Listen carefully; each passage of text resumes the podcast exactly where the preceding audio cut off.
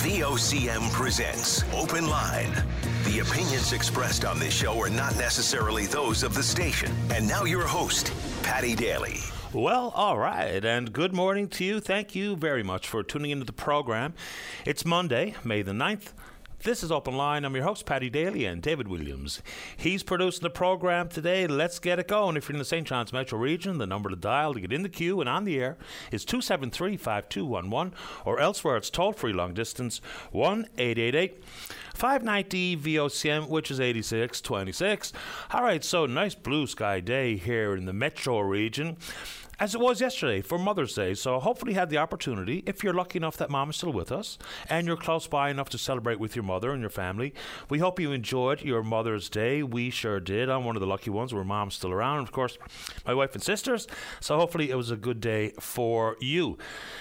Now, I saw some brief mention of a walrus on my social media feed, and the first thing came to mind was Did someone peek over my fence, see me catching a few rays? But it wasn't. It was an Atlantic walrus at Middle Cove Beach. Now, Middle Cove Beach, if you've ever been in the region, when the capelin roll, look out. It is as busy as can be down on Middle Cove Beach, of course, in the community of Logy Bay, Middle Cove, Outer Cove. But so, this Atlantic walrus pulls up, sun itself, apparently looks like a juvenile, given it's a fairly medium sized animal, smaller tusks. And many people spent part of their day going down to take a look. And of course, it'd be quite interesting to see a walrus in the wild. And of course, officials once again asking for folks to give the animal its space, and that's understood. But I just wonder how common is this? For the life of me, I could not recollect one other occurrence where there was a walrus on shore on the island. Someone sent along something said it used to be really quite a, a common sight in Nova Scotia and Newfoundland, but hunting the Atlantic walrus in the 1700s led it to extinction. The bounce back has meant that very few in the wild and very few in Newfoundland waters. So this person, who I believe is a senior citizen, says maybe once or twice in that person's lifetime that they've seen a walrus on land, but apparently Used to be common, maybe not so much today, but it was quite the sight, no doubt about it. Let's keep going. I don't know sometimes if we take for granted some of the achievements of people in the province through every arena, including curling. Back in 2014, the current iteration of Brad Gushue, Mark Nichols, Jeff Walker, Brett Gallant, they took to the 2014 Masters in the Grand Slam of curling events and won. They bookended now yesterday with their 13th Grand Slam, beating Ke- Kevin Koe 8 5 just remarkable stuff. Again, it's been in the news. Brad Gushue's name has been in the news for so long now, all the way back to winning World Junior titles with Mark. But even if you just look at the recent past of this team, without question, you know, along with the Niklas Edins and Kevin Koe's and a couple of others, one of the greatest curling rinks in a generation. No doubt about it. And now it's an end of an era. With Brett Gallant, the second moving to Alberta, he's going to actually play with Brendan Bottcher next year. So just think about what they've done. They've won an Olympic bronze medal, a gold and two silver medals at the Worlds, four Briers, including the most recent when they won as a team of three with Mark Nichols under COVID protocol. So good luck to Brent and uh, safe travels, or Brett, pardon me, and safe travels. And, you know, with three incredible players left behind, they'll fill the gap and keep going. But it has been just remarkable to watch. And I think most people in the province who are curling fans, even if you're just a casual fan, Gush is a household name. Nichols is a household name. And I think you can throw Walker and Gallant into that pile right now. But that has been quite the extraordinary run for that particular curling rink. And their 13th Grand Slam yesterday, fittingly, and the Growlers Knights bounced back yesterday after getting pummeled up and uh, down in Reading, Pennsylvania over the weekend. So that series is at one, tied at one. Games three, four, five, Tuesday, Wednesday, Thursday at the Mary Browns Centre. And another name that's becoming a household name here in this province is Abby Newhook.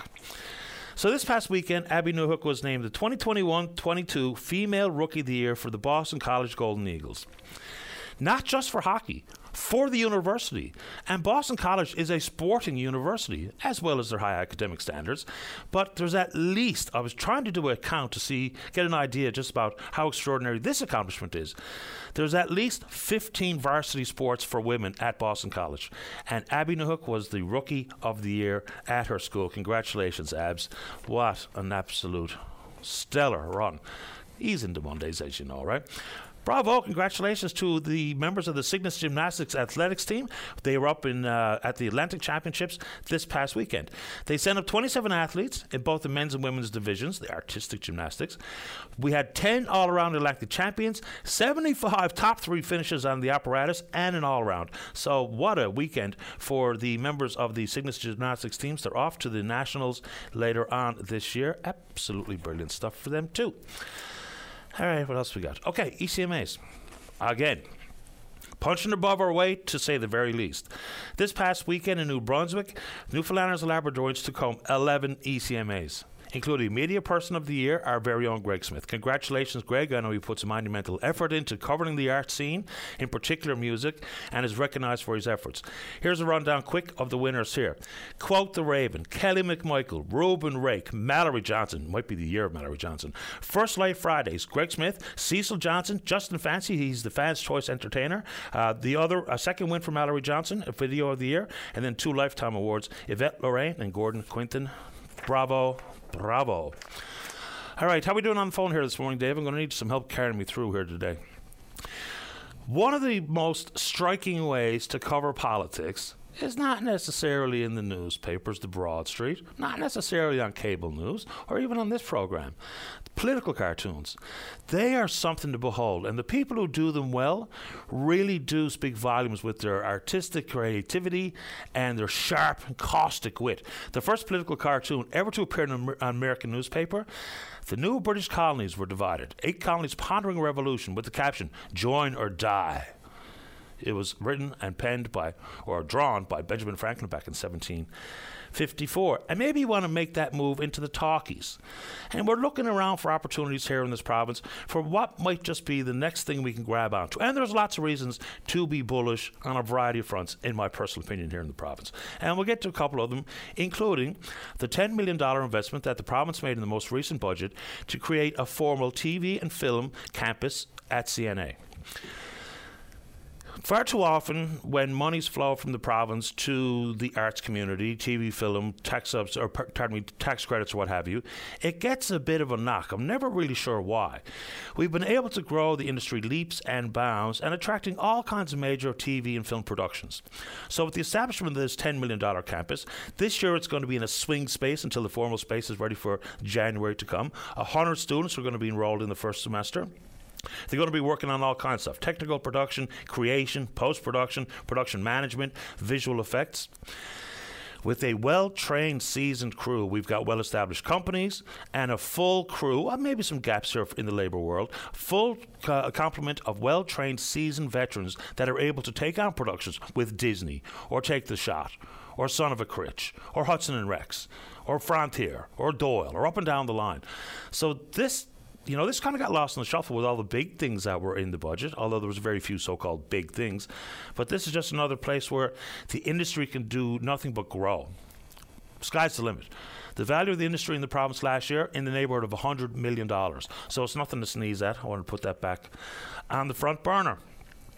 Okay, so while so many people are really wondering what the government should do and industries they should support, there's a couple of real stark contradictions that float around. This comment uh, last week from Environment Minister Stephen Guilbeault federally really drew the ire of many. And he was talking about the fact that he thinks, in his mind, that the oil companies, Canada's giants, should reinvest their whopping big profits into curbing their own greenhouse gas emissions. There's a lot on the line for the companies and the government. I don't know if you think this is enough, but so the new refundable tax credit uh, in the most recent federal budget is worth up to 50 to 60 percent of the investment for carbon capture and 37.5 percent for transportation, storage, or use of the emissions. Now, if you're simply going to uh, capture the carbon and pump it back in to increase oil production, you won't qualify. But you know, it's remarkable. Last week we talked about a story where, because of the explosion in the cost of fuel and feed and fertilizer, that many smaller operations, even medium-sized farming operations in the province, are looking at a very difficult year and asking whether or not the government sees the issue, understands the issue, and would like to get involved. So many people who wrote me that say, "No, if your business model doesn't stand on its own two legs, no government money should flow your way." Not willing to look at the realities of life where your food is grown, but the exact same people saying that it's absolutely best kind and the government must fund, fuel, subsidize the oil and gas business. There's, you know, talk about the political hot potato that's become the industry. No longer is it really about policy. No longer is it really about short term, medium term, long term vision that one government at any level can have. So, no, we can't support agriculture, even though there's a quest to double food production, to ease our reliance on importing 90% of what we consume. So, you don't like it, but like oil and gas subsidies. Okay. So, for those oil and gas companies, their own carbon capture and storage and transportation is probably good business for them. Then you look at this province and some of the issues that have been front and center. And the du Nord project has been released from its environmental assessment, and we're awaiting Equinor and the province to figure out what next steps are. And then it's West White Rose. The government flowed through that oil and gas support fund of some $350 million, so $45 million, which created nothing out in Argentia. And now Cenovus is now reporting some of their profits. So they will say, in relation to the federal budget and the tax credit available for investing in their own best interest and in their own company, it's not good enough. So the CEO of Cenovus, which of course is the operator at West White Rose at this point. Uh, Alex Pourbaix, he's the new CEO, says it's not good enough. It's simply not good enough to convince the major companies, and especially the oil sands producers, to start building a proposed carbon capture and storage project. Let's get an understanding of just how much money we're talking about here. Cenovus last year, for the entire year, profits were $200 million, $220 million. They just reported their best ever first quarter profit of over $1.6 billion. So it's not a matter of picking winners and losers. It's not a matter of just saying the just transition happens tonight. We must have it figured out by Friday. That's not it at all. But when we look at what's really absolutely going on and where we grow our food versus these enormously profitable companies and wondering what's the best place the most appropriate place, the most important place for any support to flow from any level of government. So those numbers for context. Cenovus doing pretty well. Some of these smaller operations that are growing anything from root vegetables that have dairy cows or what have you, they're going to have a really tough year. A lot of that, of course, regarding what's happening in the Ukraine, which we'll get to now in a second. Looks like there's been the formalities of contracts done and signed between Vale, Tesla, and a Swedish battery manufacturer, Northvolt AB. And this for nickel mines at Voisey's Bay in northern Labrador. We know, whether it be the comments coming from uh, Energy Secretary of the United States, Jennifer Granholm, and or this particular deal, and the understanding of the amount of precious metals, critical earth, uh, critical mi- minerals that we have here, there's massive opportunities in the offing. At this moment in time, the amount of nickel produced in the country already goes 5% of it goes into nickel uh, electric vehicles pardon me Vale says they increase the production between 30 and 40% as it expands into that industry so it's not all just about electric vehicles it's also about job opportunities. It's also about expanded tax base here in the province. And those opportunities are right there in front of us. It'd be nice to know what else is going on there and the future of same thing when we talk about what proponents might be in the wings waiting for the wind to blow, and some of the amendments made to Bill 61. So we'll put that out there. And also in the neighborhood of carbon intensity, in this province. Uh, these are verified numbers. Vale's nickel refinery Long Harbour has a verified carbon footprint of 4.4 tons of carbon dioxide equivalent per ton of nickel in 2020. By comparison, pellets and powder from the Copper Cliff Nickel Refinery in Ontario has a verified footprint of 7.3 tonnes equivalent. So we might be well positioned on a variety of those fronts. Oh, just popped my head. I meant to check it. Is the MyGovNL interface still down today? A company that called Vivo, a third party operation that built the system and maybe made some glaring errors in the build, and it was extremely frustrating. Whether you're trying to deal with motor vehicle services or renew your MCP card or get a wood cutting permit, it was down all week last week. And someone check it for me, will you? Let me know. All right, today we expect the arrival of 175 Ukrainian refugees. We know that the province sent a four person team over to Warsaw, Poland to identify job opportunities and accommodations and all the work being done by the Association of New Canadians. And they're actually actively recruiting volunteers to be interpreters, uh, to participate in the Family Match program, also the Conversation Circle partners to help with conversational English for the arriving Ukrainians today. Contentious on some fronts, but here, here's what sometimes becomes a problem. Is when we say refugee, unfortunately, so many people hear it and think ne'er do wells, bringing nothing to the table, no skills, no opportunity to be contributing members of society almost immediately.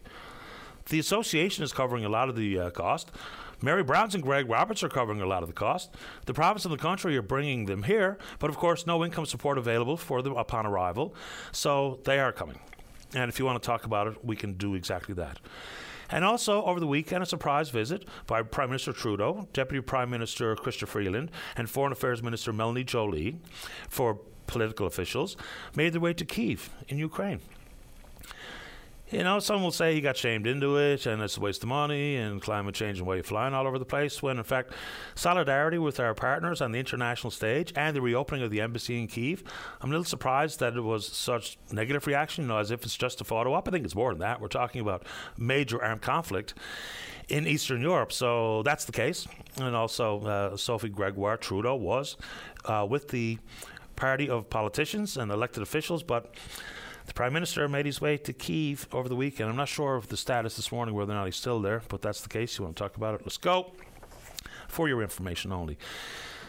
This is the province's COVID hub updated on Friday. On the extremely good news front, no additional deaths related to or due to COVID. Hospitalization 17 people in the hospital, five of them receiving critical care. That's the same number as Wednesday's update. So stable, at least for those two days. And we'll see what becomes of the hub update today. And again, for your, your info only. All right, we're on Twitter. We're VOCM Open Line. Follow us there. Our email address is openline at VOCM.com. And inevitably, someone say it'd be nice to get a shout out for one person, one team, one club, or another. And if I don't have the information, I might not be able to do it. But if you provide it, I'll be happy to do it. Let's get a tune on the go. Today, 1964, squat right in the middle of the top 10. Dave Clark 5 with bits and pieces. Don't go away. Welcome back to the show. Just very quickly, and I obviously I should have looked it up before. It just popped into my, my mind randomly during the preamble. The MyGov NL interface seems to be up and working fine. That's great news. Now, of course, to see what the problem was and to ensure it doesn't happen again. Let's go. Line number one, top of the board. Charlie, you're on the air. Good morning, Paddy. Morning to you. Good morning. Uh, beautiful morning outside. It really is gorgeous, and about time it warms up a little bit. I know this is standard spring weather here in the province, but still, you can hope. Yeah, great working uh, uh, weather. Anyway, uh, I, I, like your comments on subsidies to agriculture versus uh, the fuel companies this morning. Well, fair enough. But what really struck me was, like, I have, uh, I don't know, say 100 regulars on email, and the exact same batch that were all over the province and all over the federal government to ensure that the oil and gas industry was able to survive, as if survival is a problem for some of the most profitable companies on the face of the earth. And then same people sending me emails saying, no, if your farm can't stand on its own two legs, you're out of luck. My goodness, you know, pick one. Where your food is grown or companies that, you know, Cenovus with $1.6 billion in profits in the first quarter of their best year ever. So I don't know, strange. Yeah, I don't, I don't get that either because farming is, is, is, is, is uh, an area that can be developed here and uh, any any help that can be given, it's to me it's all a plus. But anyway, uh, uh, still on that regarding fertilizer, which is going up in price as you know, and we could very well get shortages uh, this year and next year. But uh, for smaller farms and so on, I have a list here that uh, could be used. It's it's uh, uh, everything is local here. Uh, seaweed, of course, I don't know if people under, uh, realize, but it's got over 60 different nutrients, trace elements, and that. Uh, people used to grow uh, potatoes one time in kelp alone.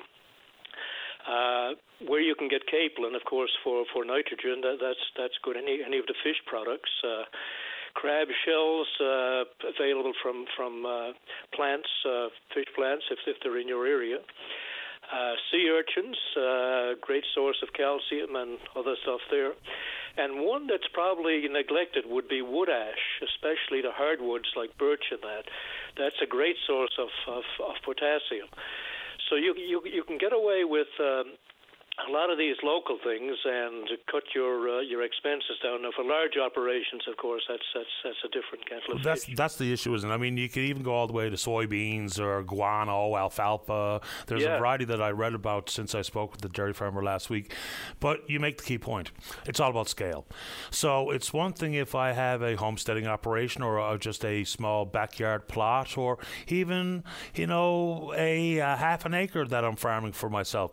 Between that and large scale operations, you know, the reliance and the way that your soil has been conditioned for maximum yield also becomes part of the consideration. You know, moving from potash to try to come up with enough kelp and seaweed and, and manure and guano and wood chips or whatever maybe is a problem for yield maybe it's a problem with reconditioning soil and it's absolutely a problem with scale Yes.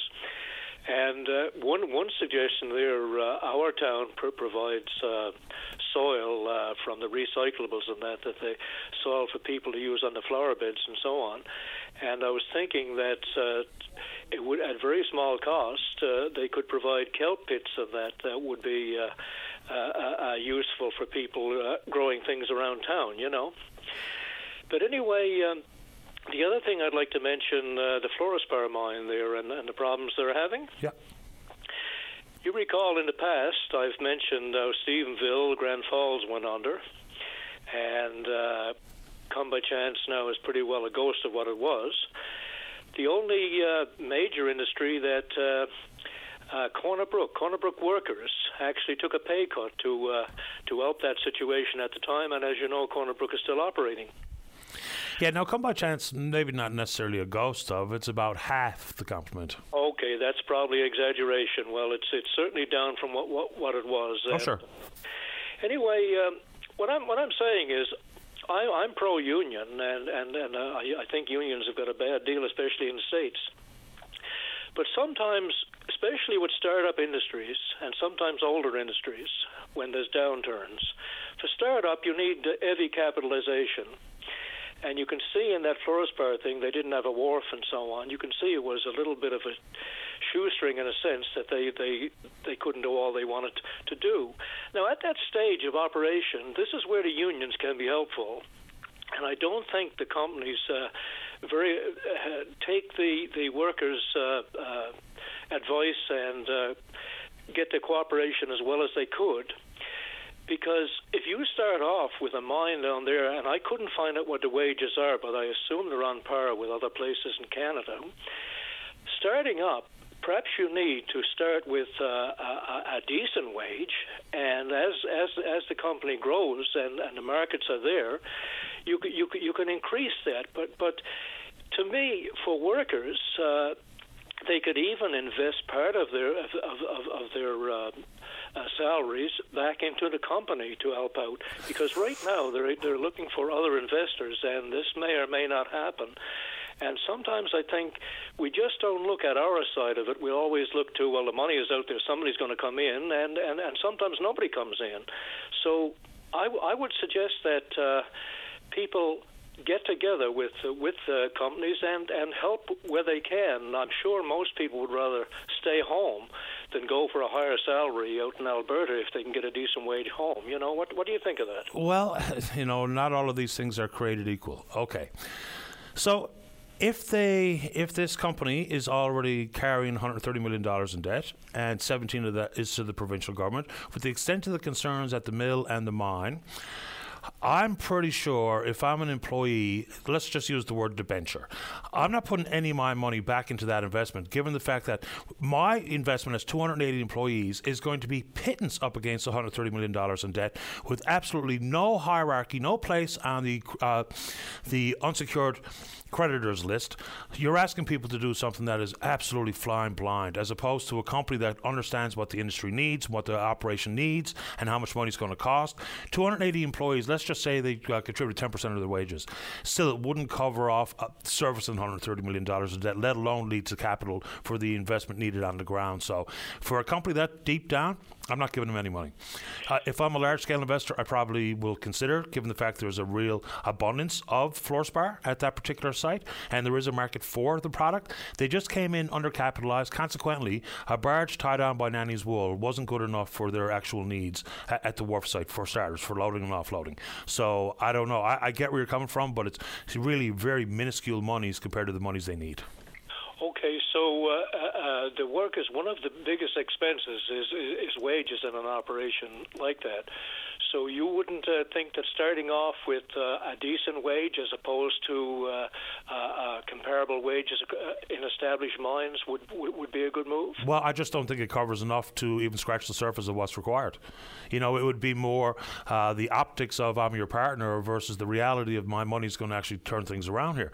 They have, I mean, look, if you were talking about your own hard-earned money, and as a small timer, because if we talk about an individual of 280 employees, you are in the essence a small time investor at the very, very best. And that's a generous characterization of small time.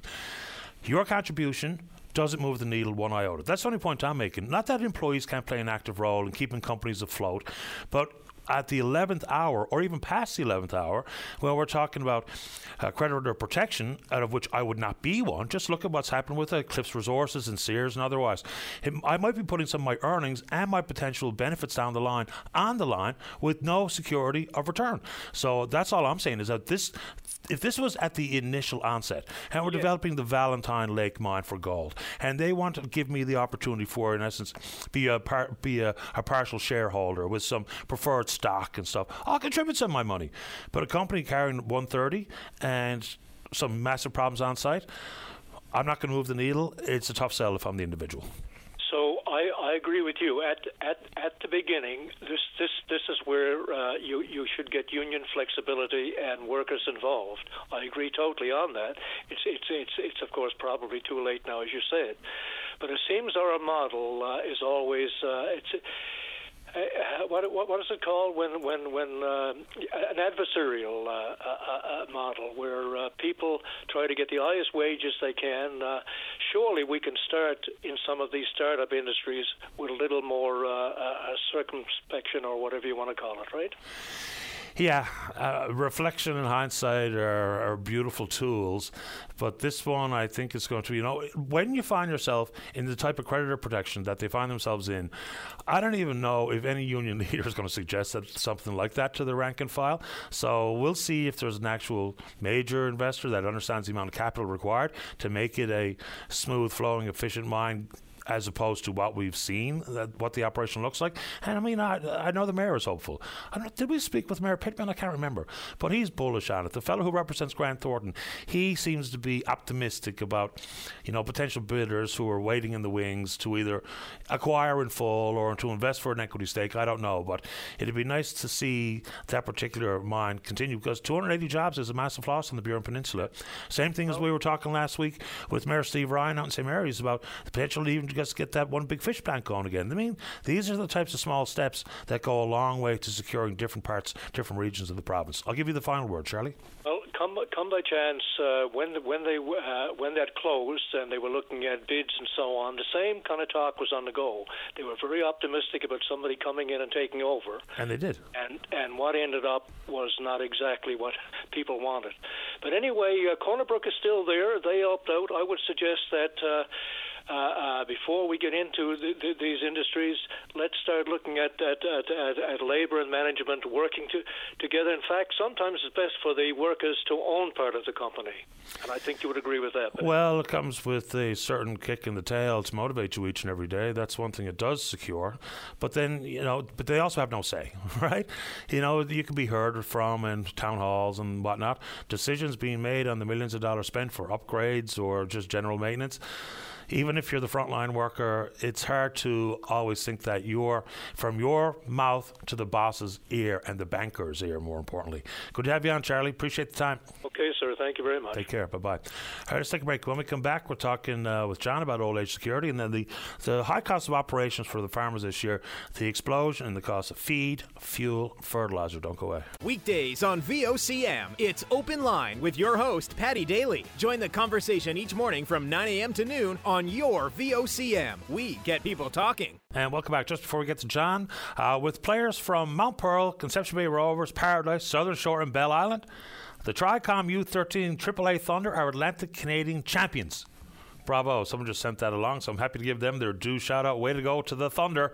Let's go. Line number two. John, you're on the air. Yeah, good morning, guys. 100% to what you just said there about them winning. That's good, excellent. No, uh, a lot of it, I was going to uh, talk to you on Friday because uh, I wanted to wish the mothers out there all a big happy Mother's Day too for uh, all across the island and here in Labrador. And uh, but the only thing is uh, a big thing about the old age security I was wanting to talk about. Now I, I got on TikTok and TikTok I had over, almost uh, over 5,000 hits on that uh, about the old age security where what I was talking to you about the other day. But you know, if the federal government don't want to raise the old age security, why don't they raise the CPP or the Canada pension? Because the thing is, the Canada pension that belongs to the people. They don't belong to the government if you know what I'm talking about. Because like CPP, you pay that in, that's your money. It's not government money. The government is using it, yes, but it's not their money. It's, right. It's it's our money. It's the people's money. So if they can't do the old age security, if they say, well, we can't raise the old age security, why don't they do it with CPP? Old age security. Just one second. Old age security up 10% this year for 75 plus. plus, and there's an enhanced CPP program that's already in place, kicked in in January. It, uh, the schedule, as I remember remember it is there will be a 14% increase to the Canada Pension Plan by 2025. So that's that's in place. There's already a, a, a scale that sees CPP growing over the next 10, 20 years. There's a plan already out there. It's a plan there, but the plan should be used now. It, not, it, it not is now. The first kick in well, the first increase. I don't, I don't, I don't see it. And the thing is, like we say, I'm not saying, I'm telling everybody out there, this CPP do not belong to the federal government. They're, they're, they're, yeah, the federal government is implant, implanting that, that they're, they're putting it there, but it doesn't belong to them. It belongs to the people. Yeah. So I mean, you know, like, if if if if you uh, you were saying we could we should be getting probably up to fifteen fifteen hundred to eighteen hundred dollars a month on just CPP alone because it belongs to the people. It do not belong to the federal government. The federal government, uh, the only issue there is that CPP and the investment portfolio, if it was splintered amongst different provinces, it wouldn't be worth near the value it is today. But the premiums are increasing and the payouts are increasing. And that the first increase uh, started in both the premiums and the payouts in January. Right. But is it is it going to be on par with uh, with the poverty line? Because poverty line's around eighteen thousand dollars a year. Well, I know it's a lot of seniors and quite a few people out there that's getting twelve twelve thousand dollars a year. How could you live on twelve thousand dollars a year? I, I don't mean, think you can. A lot of people. But poverty line, poverty line is a moving target too, right? Isn't it? Because it's one thing if you are uh, a family of two and own your own home and own your own vehicle and you have a few uh, uh, RRSPs kicking around and stuff, versus someone who does not have a pension from the private sector and all the rest, or they've got three children, or they live in Vancouver or Toronto versus living in say Gander. So that poverty line is a really tough measure. I think it's all a cost of living, and the index there, you know, whether it be consumer price index and breaking it down to regions is the easiest way to assess if I have any money or if I don't have any money, if I need some help or I don't need some help. So I, I think the poverty line is a is a tricky one to rely on because where I live in the country, the poverty line is much different, isn't it? Because if you're trying to live in oh uh, North Vancouver versus living in Mount Pearl, whew, poverty is two different things. I know. It, it is. It is two different things, and, and it's ridiculous. I mean, you know, like uh, I, I, the people surviving on really barely nothing, and some some people, that the older people, and even the younger younger, younger people, now they got to move in with their parents to help their parents out as they can, because the thing is, their parents cannot survive on what the government is uh, helping them with. I mean, you, you, there you go. You got the federal government that's giving billions and billions of dollars out to the other countries, and then why can't they look after their own? Even like they're even the veterans matter of fact. The the the, the, the guys that's been in the war for us. I mean, I mean, Jesus, it's time for them to start looking at us, at the people, at their own people, versus the Canadian people. You know, start looking after us. Why starve us out and and help other people? Depends on who we're helping and why, I suppose. Um, yeah, that's right. Discrimination. They say they don't discriminate. By God, I tell you that. They're the biggest discriminator in this world, and this is federal government. But I tell you, they're unreal. How so? What, what do you mean by that? Oh, Oh, because well, they're they're they're, they're discriminating against the, the the seniors. They're discriminating against the, the uh, veterans. They, you know the thing. If you don't, if you look at it in in a way like, how come they're not helping us?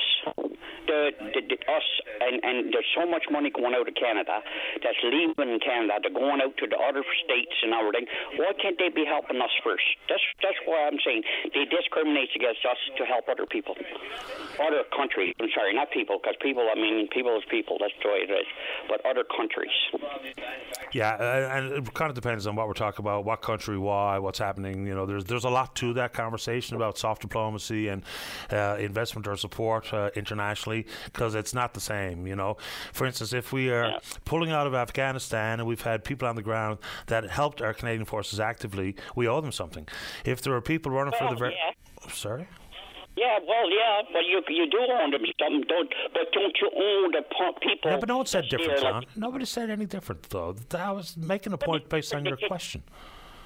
Yes, but the Canadian people is there. They're out there helping us because they're out there fighting for us people. That you know the Canadian people, and they go down here and they then they, they get uh, slandered. They don't. They're out there helping us in, in the war. The people out there is helping the Canadian uh, uh, uh, the Canadian fighters helping them. But then when the Canadians come back, well, they're slandered because they're out there supposed to be killing people, or yeah, and, and they're not because a lot of them is out there helping people. But then they comes back to Canada and they're slandered because thing is they're in the war and they're they're you know the veterans and everything. It's unreal, unreal what the federal government's doing for us. I'm concerned.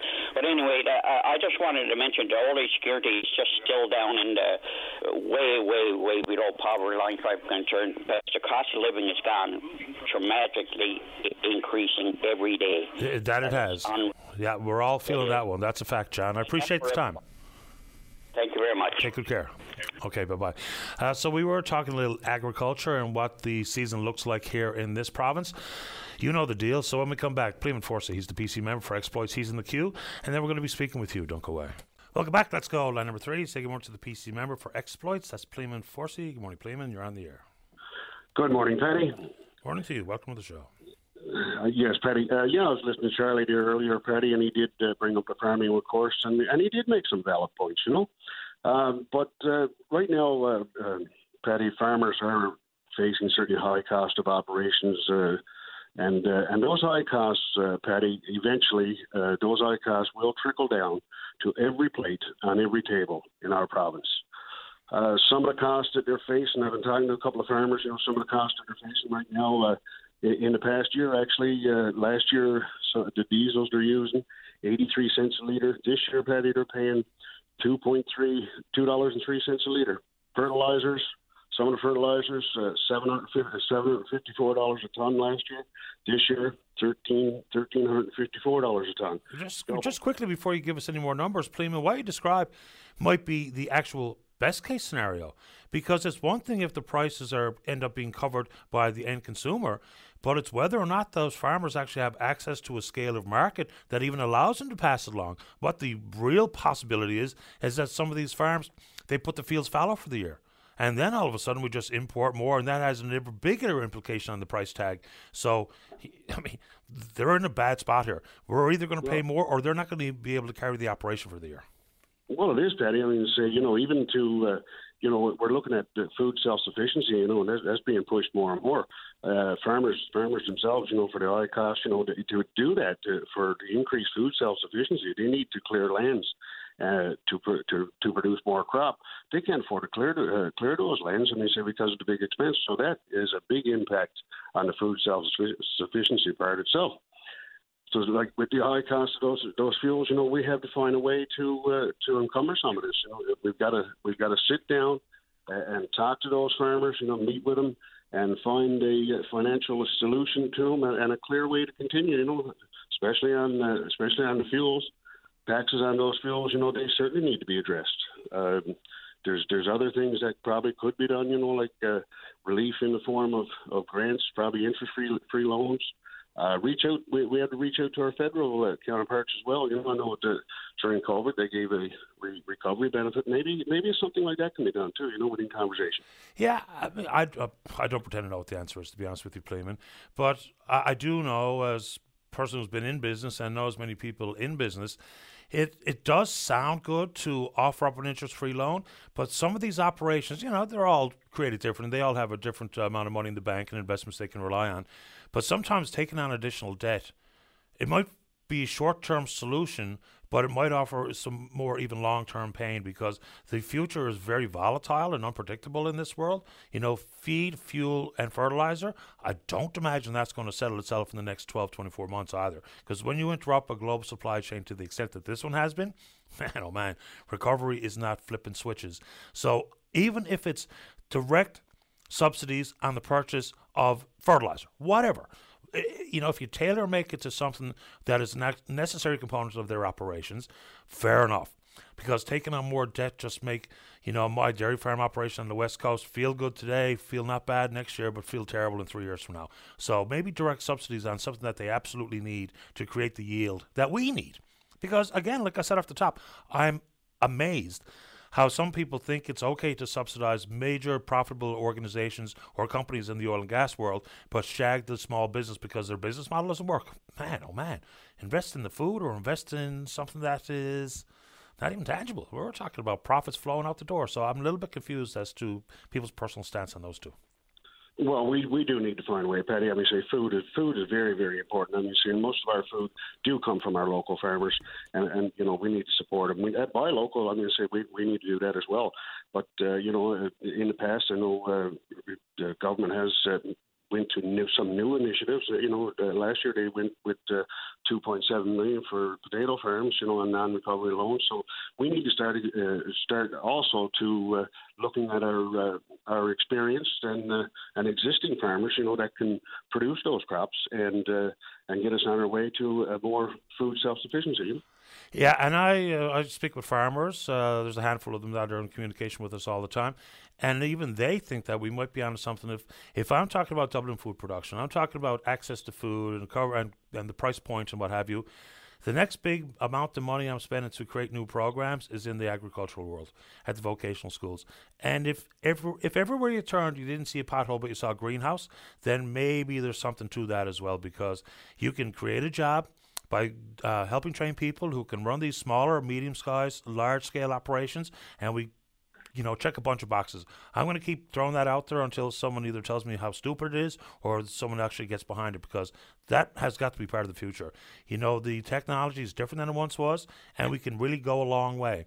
Because, you know, food security for me might mean one thing. Food security for someone living in Happy Valley means completely something different. So I just think we pepper the whole landscape with some greenhouses in addition to other things that we should and, and probably should be doing anyway. Yeah, you're right, Paddy. I mean, say we we do need to increase this, and and and I also agree on uh, you know like uh, existing farmers, you know, the experienced farmers. They want to pass those farmers down to to their young young, you know, to their to their to their uh, to their uh, you know, you know, they're they're young ones and that kind of stuff, and they they want to get uh, they want to pass this along. And let me say, for uh, for people to learn to in in the farming industry, they'd have to, they would have to learn from experienced and uh, experienced farmers, which would continue the process right down through the years, and, and hopefully keep our uh, keep our farms and, and our food, you know, in, in good standings. Family farms have been pushed aside by the big mega operations, but I don't argue that point at all, Pleaman. I appreciate your time this morning. Thank you, Paddy. Take care. Bye bye. Okay. Bye bye. Yeah, you know, something tailor made, very focused to help weather this particular storm and the skyrocketing prices. I don't know. What do you think? Let's go to line number five. Good morning, Danny. You're on the air. Good morning, sir. How are you? Grand. How about you? Not too bad, boy, for no fella, you know. Good. Uh, still haven't got any power down in my stage, boy. This time, Quidi Vidi. Yeah, I'm run. I'm getting run around. I'm busy. I got to stop. I'm getting that much of a runaround. Give the uh, the listeners this morning just the Coles notes as to what's going on. Well, I rebuilt my father's fishing stage there years ago, and I got permission from the city, uh, small crafts and harbors, and fisheries and oceans. All that was put in. I got the power put into my stage. The power was only 25 feet away from my stage, and they won't hook it up. Now, Light and Power told me they'll do that tomorrow with a heart and a half, but they need permission from the landowner, which is Crown Lands. Yeah, and that easement, I've, again, we've had this discussion in the past. I don't know what they think they're protecting. But they told me that uh, there's no way that they're going to put in new power. I said, you don't have to put in new power. I said, the power is existing, and it's only 25 feet away from my uh, from my meter box. And the pole is there. They don't have to put in no poles. Don't have to do anything. Only just come down, and hook it up. And Crown Lands are saying that they may sell the property. I said, oh, okay, sell it to me. I might want to buy it, depending on the price, of course.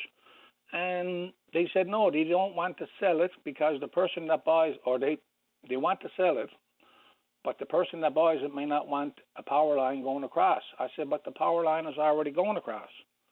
And when I was talking to Newfoundland Power, I asked them, I said, if that pole fell down in a windstorm, will you guys come down and put it back? He said, yes. He said, because it's already existing, and we have to supply power to the fishermen. And I said, okay, so why can't I get it? I'm after talking to everybody from MPs, the PPs, and everything else, and I'm just getting to run around, and he passed me on and passed me on, and now uh, Joanne Thompson's office wants me to get surveys done. I said, I, why should I get surveys done? I said, you, you guys supposed to be able to help me. Yeah.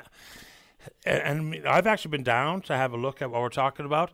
Mm. I was going to say you could split the distance, but it, it's just right there. It's a couple of strides, it feels like, and you could get dissatisfied. Uh, I'm always at a loss when something that should be fairly fundamental comes across as so complicated by the folks you have to deal with. Yeah, well, the only one that I haven't talked to now is Mr. Smallwood. I left a message, but I don't think he's going to get back to me. I can understand that, but everybody else don't don't get back to me. right? Well, some will say that he's still uh, governing from the grave. Uh, I appreciate the time, Danny. Uh, whenever you got an update available, and maybe some of the people that you just mentioned, I'll see if they can elaborate to me why this is such an unmanageable task, an ins- insurmountable task. Yeah, well, hopefully, maybe when Mr. Uh, Prince Charles comes down, he might be able to help me. Appreciate this, Danny. Thanks a lot. You have a great one. You too, man. All the best. Bye bye. Bye bye. All right, late last week we were speaking with the mayor of St. Mary's, uh, Steve Ryan, about the fact that we've got a private owner who's come in to deal with a shuttered fish plant in St. Mary's. There is currently zero fish plants operating in St. Mary's Bay. This person is willing, ready to go. The plant is willing and ready to open. The workers are waiting in the wings, but no luck with the provincial government. The Mayor Riverhead, Sheila Lee, right after this. Saturday morning, join us for the Irish Newfoundland Show. Send your request to irishnl at vocm.com or submit them online at vocm.com. Let's go. Line number four. Say good morning to the Mayor of the town of Riverhead, St. Mary's Bay. That's Sheila Lee. Mayor Lee, you're on the air. Good morning, Paddy. Morning to you. Paddy, you summed it up pretty well in in, tell, in telling the the audience, your listening audience, all the reasons why we we should have that plant up and running and people working. Uh, one thing that you didn't add to it uh, was that this man is this this person is not looking for five cents from government. Right and he's after putting in almost half a million dollars to get this building up to a state of the art place. Um, you know, it, it's just incredible. Like, I wonder how politics really do work now, because as you said, there is no processing plant anywhere in St. Mary's Bay. Uh, we have people who want to work. I'm tired as a mayor myself of people having to try to get on a CEP or um, a JCP. Um, you know, and then then it basically there's a competition for that because you can only hire so many people, and it has made people over the years so dependent on government. Um, this plant uh, not only is up and ready and, and to go, but this plant can also do some secondary processing. If you saw the equipment in that plant, it will blow your mind away. They can do value-added product there in with crab, in addition to just processing crabs you normally would. They can do capelin. Now I know we don't probably won't have capelin this year, but we will. Uh, they're hoping to get some other licenses, but like like like today now, for example, my husband goes down to the wharf from Riverhead every morning. It's a ritual of his. All I hear is, oh, so and so can't go out. They have to wait now maybe eight days Another bo- small boat's gone out today, but they can only catch about three thousand uh, pounds because the the plant just won't take any more. What does that mean? It means that it's going to cost them more refuel, having to keep going back and back. It's going to cost them with time. It could mean that the crab could get soft and their quota wouldn't be wouldn't be um, filled. Um, it's really, really frustrating. Really frustrating. I just don't understand what is going on. Um, I would like for the Premier and the Minister to tell me where else today is the plant up and running and willing to just go, and and and uh, and you can't give them a license. I know there's a number of groups probably have applied for a license, but I'm not aware of any of them that have everything in place. And St Mary's Bay, as you know all too well, we are in such a great location. We're we're only an hour from the city. We have uh, a beautiful, beautiful area. Now, one time, you know, the big thing was well. This Royal Newfoundland is not going to survive. Well, I know that there's going to be some parts of Royal Newfoundland won't survive. Our area should be thriving. Um, we have we have a state of the art school down there, but we have virtually no kids. People in the cities would die. They would kill to have their kids come to this beautiful facility. We have so much space. We have lovely trails. We have all kinds of outdoor activities that people can avail of. We have indoor activities that we can expand upon if we could get to grow our population. I'm listening now to that, that plane landing in, in St. John's today, the Ukrainians. What would I give to be able to say, come on, look, come on, uh, we have a plant opening up. We're going to try to find accommodations for you. Come on and make your home here. Um, it's really, really, really discouraging. And um, I, I don't know if our premier has ever actually visited St. Mary's Bay. I know I saw a picture of him out to the edge of Avalon and to the and to the mistaken point. But I would love to, to extend an invitation here on Open Line this morning, Premier come in, please, and spend half a day with me. And I'll take you to this beautiful area and I'll show you all that we have to offer. Um, and hopefully, you know, you will realize that this could be such a great a positive story to be able to grow this region. Royal Newfoundland today, with with like with like with the com- with the computer systems now, and we're getting better. We have I know now of six young women who are working online here getting good wages from CRA, for example. And there could probably be another X number of people doing it if we had the young people around that would be able to, you know, want to avail of those kind of services. So we have such a bright future, but we can't have any future unless we can have work. And this man, uh, a young man, and who wants to get this plant, he has such great plans and I can see this being just such probably one of the best functioning plants in Newfoundland if you could only get that one piece of paper to say you have a crab license. So I'm I'm appealing to him. I'm appealing to the Minister of Fisheries. I'm appealing to our Premier. I know we have a member who's working really, really hard on our behalf. Please listen to her because it is legitimate. We we only want what we think is rightfully ours.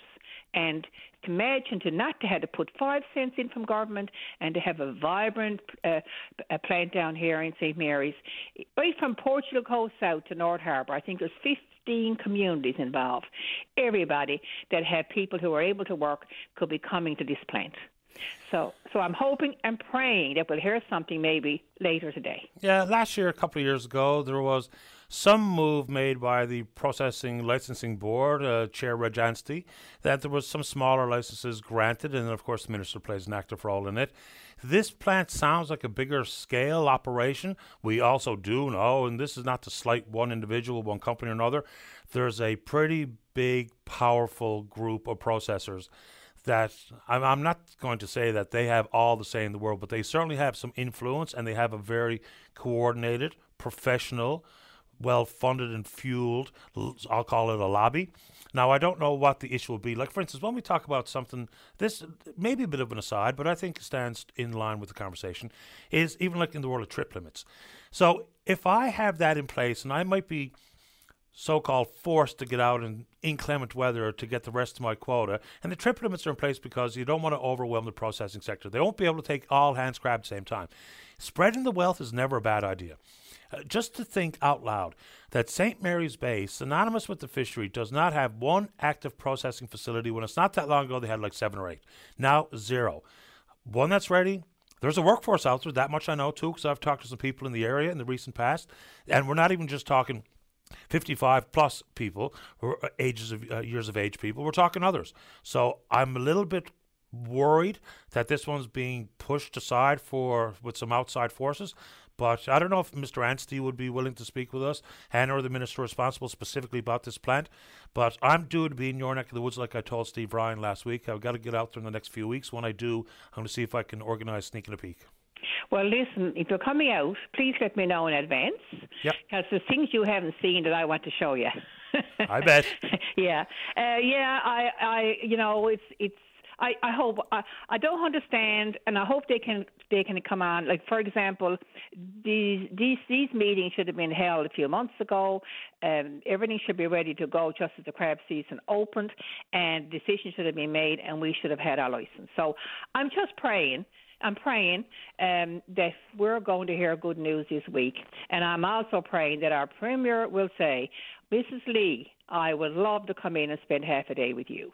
And I guarantee you I'll treat him well. no doubt you would, treat Sheila. You will too. you always have, and I Yeah. appreciate your time this morning. okay, my darling. Thanks, Mary Lee. You have a lovely day. You too. Bye bye. Bye bye. Energy, driving force. That's one of those great municipal leaders. Um, and just very quickly before we take this break.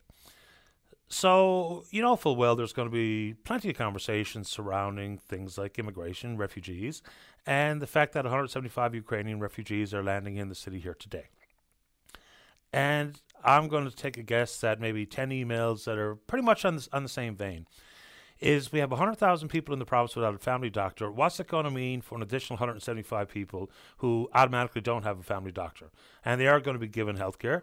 But it's also important to uh, factor in here they're not going to get any income support. Just based on some of the processes and protocols that were changed to fast track their ability to make their way to Canada.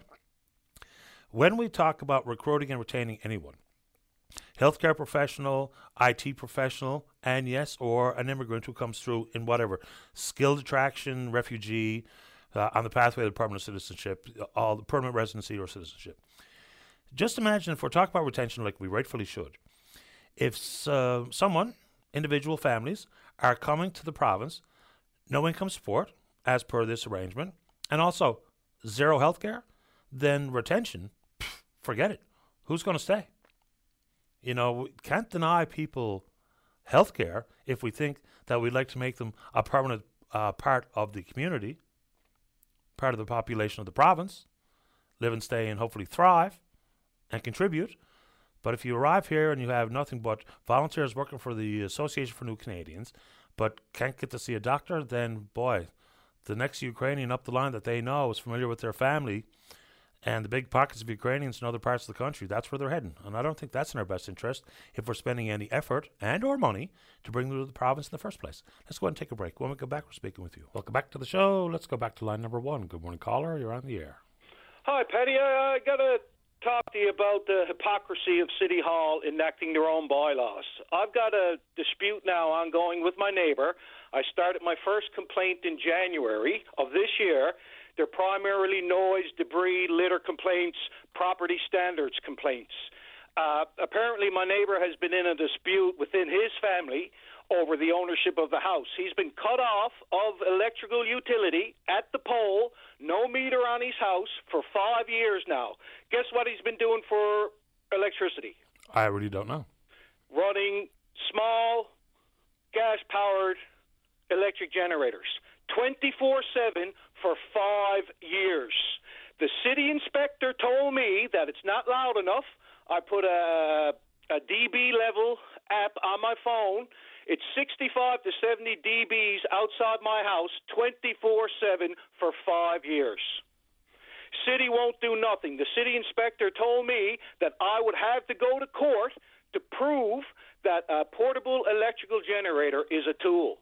And in the noise bylaw for St. John's, noise bylaw, I think it's, uh, here it is, 1405.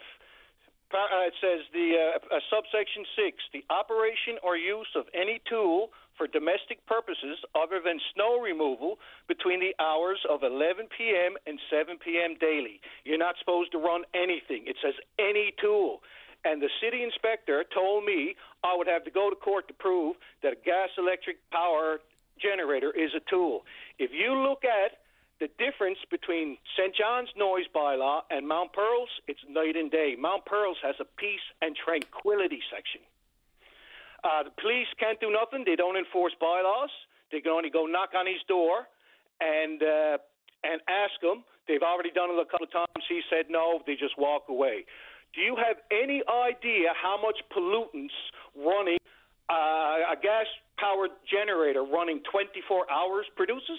Uh, no, but I would imagine it's pretty extraordinary over the course of five years. Yes, sir. So- One hour's uh, run is equivalent to driving 241 kilometers. A 3.5 horsepower motor putting out a, a 1100 watts puts out the equivalent of pollutants as driving 150 miles, which is 241 kilometers. City hasn't done a thing. Where did you? How did you come up with those numbers? I'm just curious. I, I Googled it, sir. I, I, I Oh, no, fair enough. the I'm just exhaust, curious. Uh, exhaust data sheets, and the first little factoid that come up when you Google it was that they're saying that uh, that uh, 3.5 uh, operating for an hour is equivalent to driving 150 miles. They're, they run at a much higher uh, RPM. They're, they don't have the uh, pollution controls that you know a car does.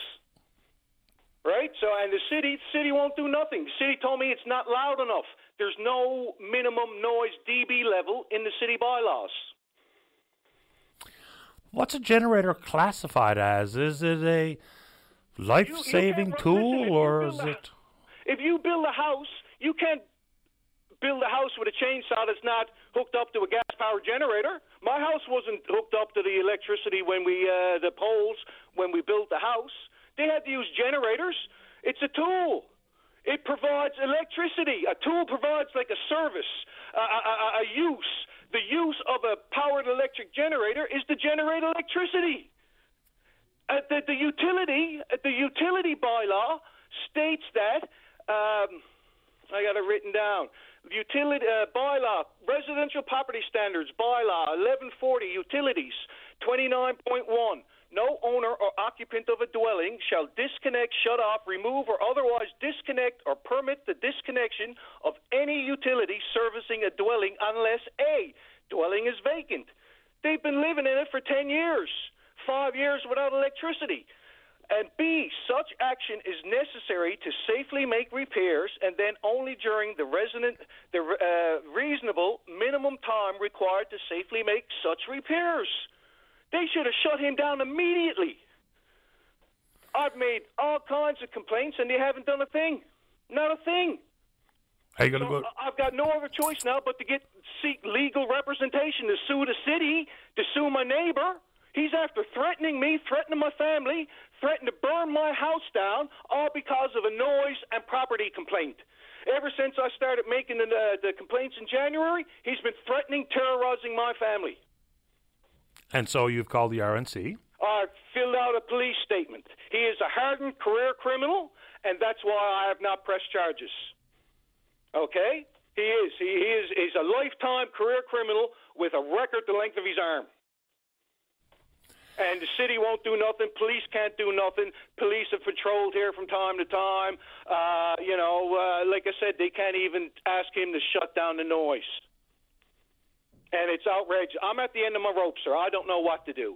That's why I'm, you know, I said I'm calling. I've been in contact with all the city uh, uh, uh, councilors, my ward councilor, sending off emails every day, complaining. I complain every day to the the, the city just to fill out the complaint, just to keep it going. Phone the phone the police from time to time just to log the complaint. I don't know what else to do. I'm at my ends rope, sir. My wife is missing time at work. She's taking anxiety and panic attacks over it, and I'm about to lose my mind. Okay, just hold on one second.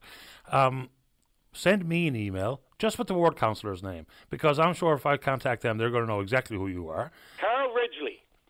Okay, no problem. But just send me an email just with your ward councillor's name, uh, and I'll just see if there's someone can explain to me any further. Just give them the information you provided they, to. They, uh, they've been, they've been te- they've, I'm sorry for uh, butting in, but they they've been telling me with through the emails that they've been having meetings and nobody has said squat to me.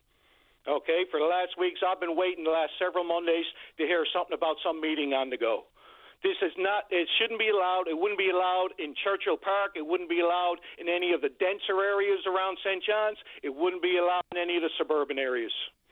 Uh, the, I'm the only one complaining because I'm, I'm at the end of our street, no sidewalks, barely wide enough for two cars to go by. I'm the only one complaining about it.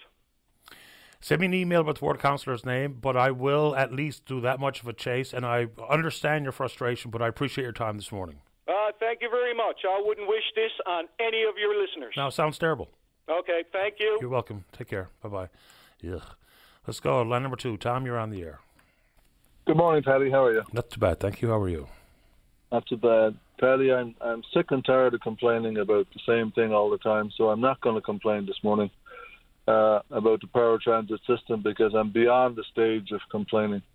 Uh, if you remember when we spoke last week uh, about the issues of not picking up people and missing people, Yep. the next the next morning I got into work and here was two uh, cabs that'd been contracted by the paratransit system uh, waiting to pick up somebody. When I inquired, I said, "Man, something is not right here," and they were sent 12 hours early.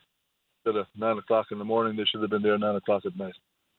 So it, it's not the drivers, it's not the people operating the equipment. It's obviously systemic, and it comes right down to management and and the dispatchers and and everything else. And I've been trying now for the last uh, week to try and get a meeting with these people to see if we can't sit down and find out what in the name of heck is going on.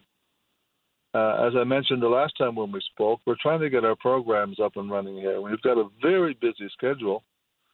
But the problem is, and it's, it's an understandable problem from the perspective of our members, is that yeah, we want to come, we want to participate, but we don't want to sit outside your door uh, until three o'clock in the morning or three thirty in the morning, as the last time this happened, uh, waiting to get picked up.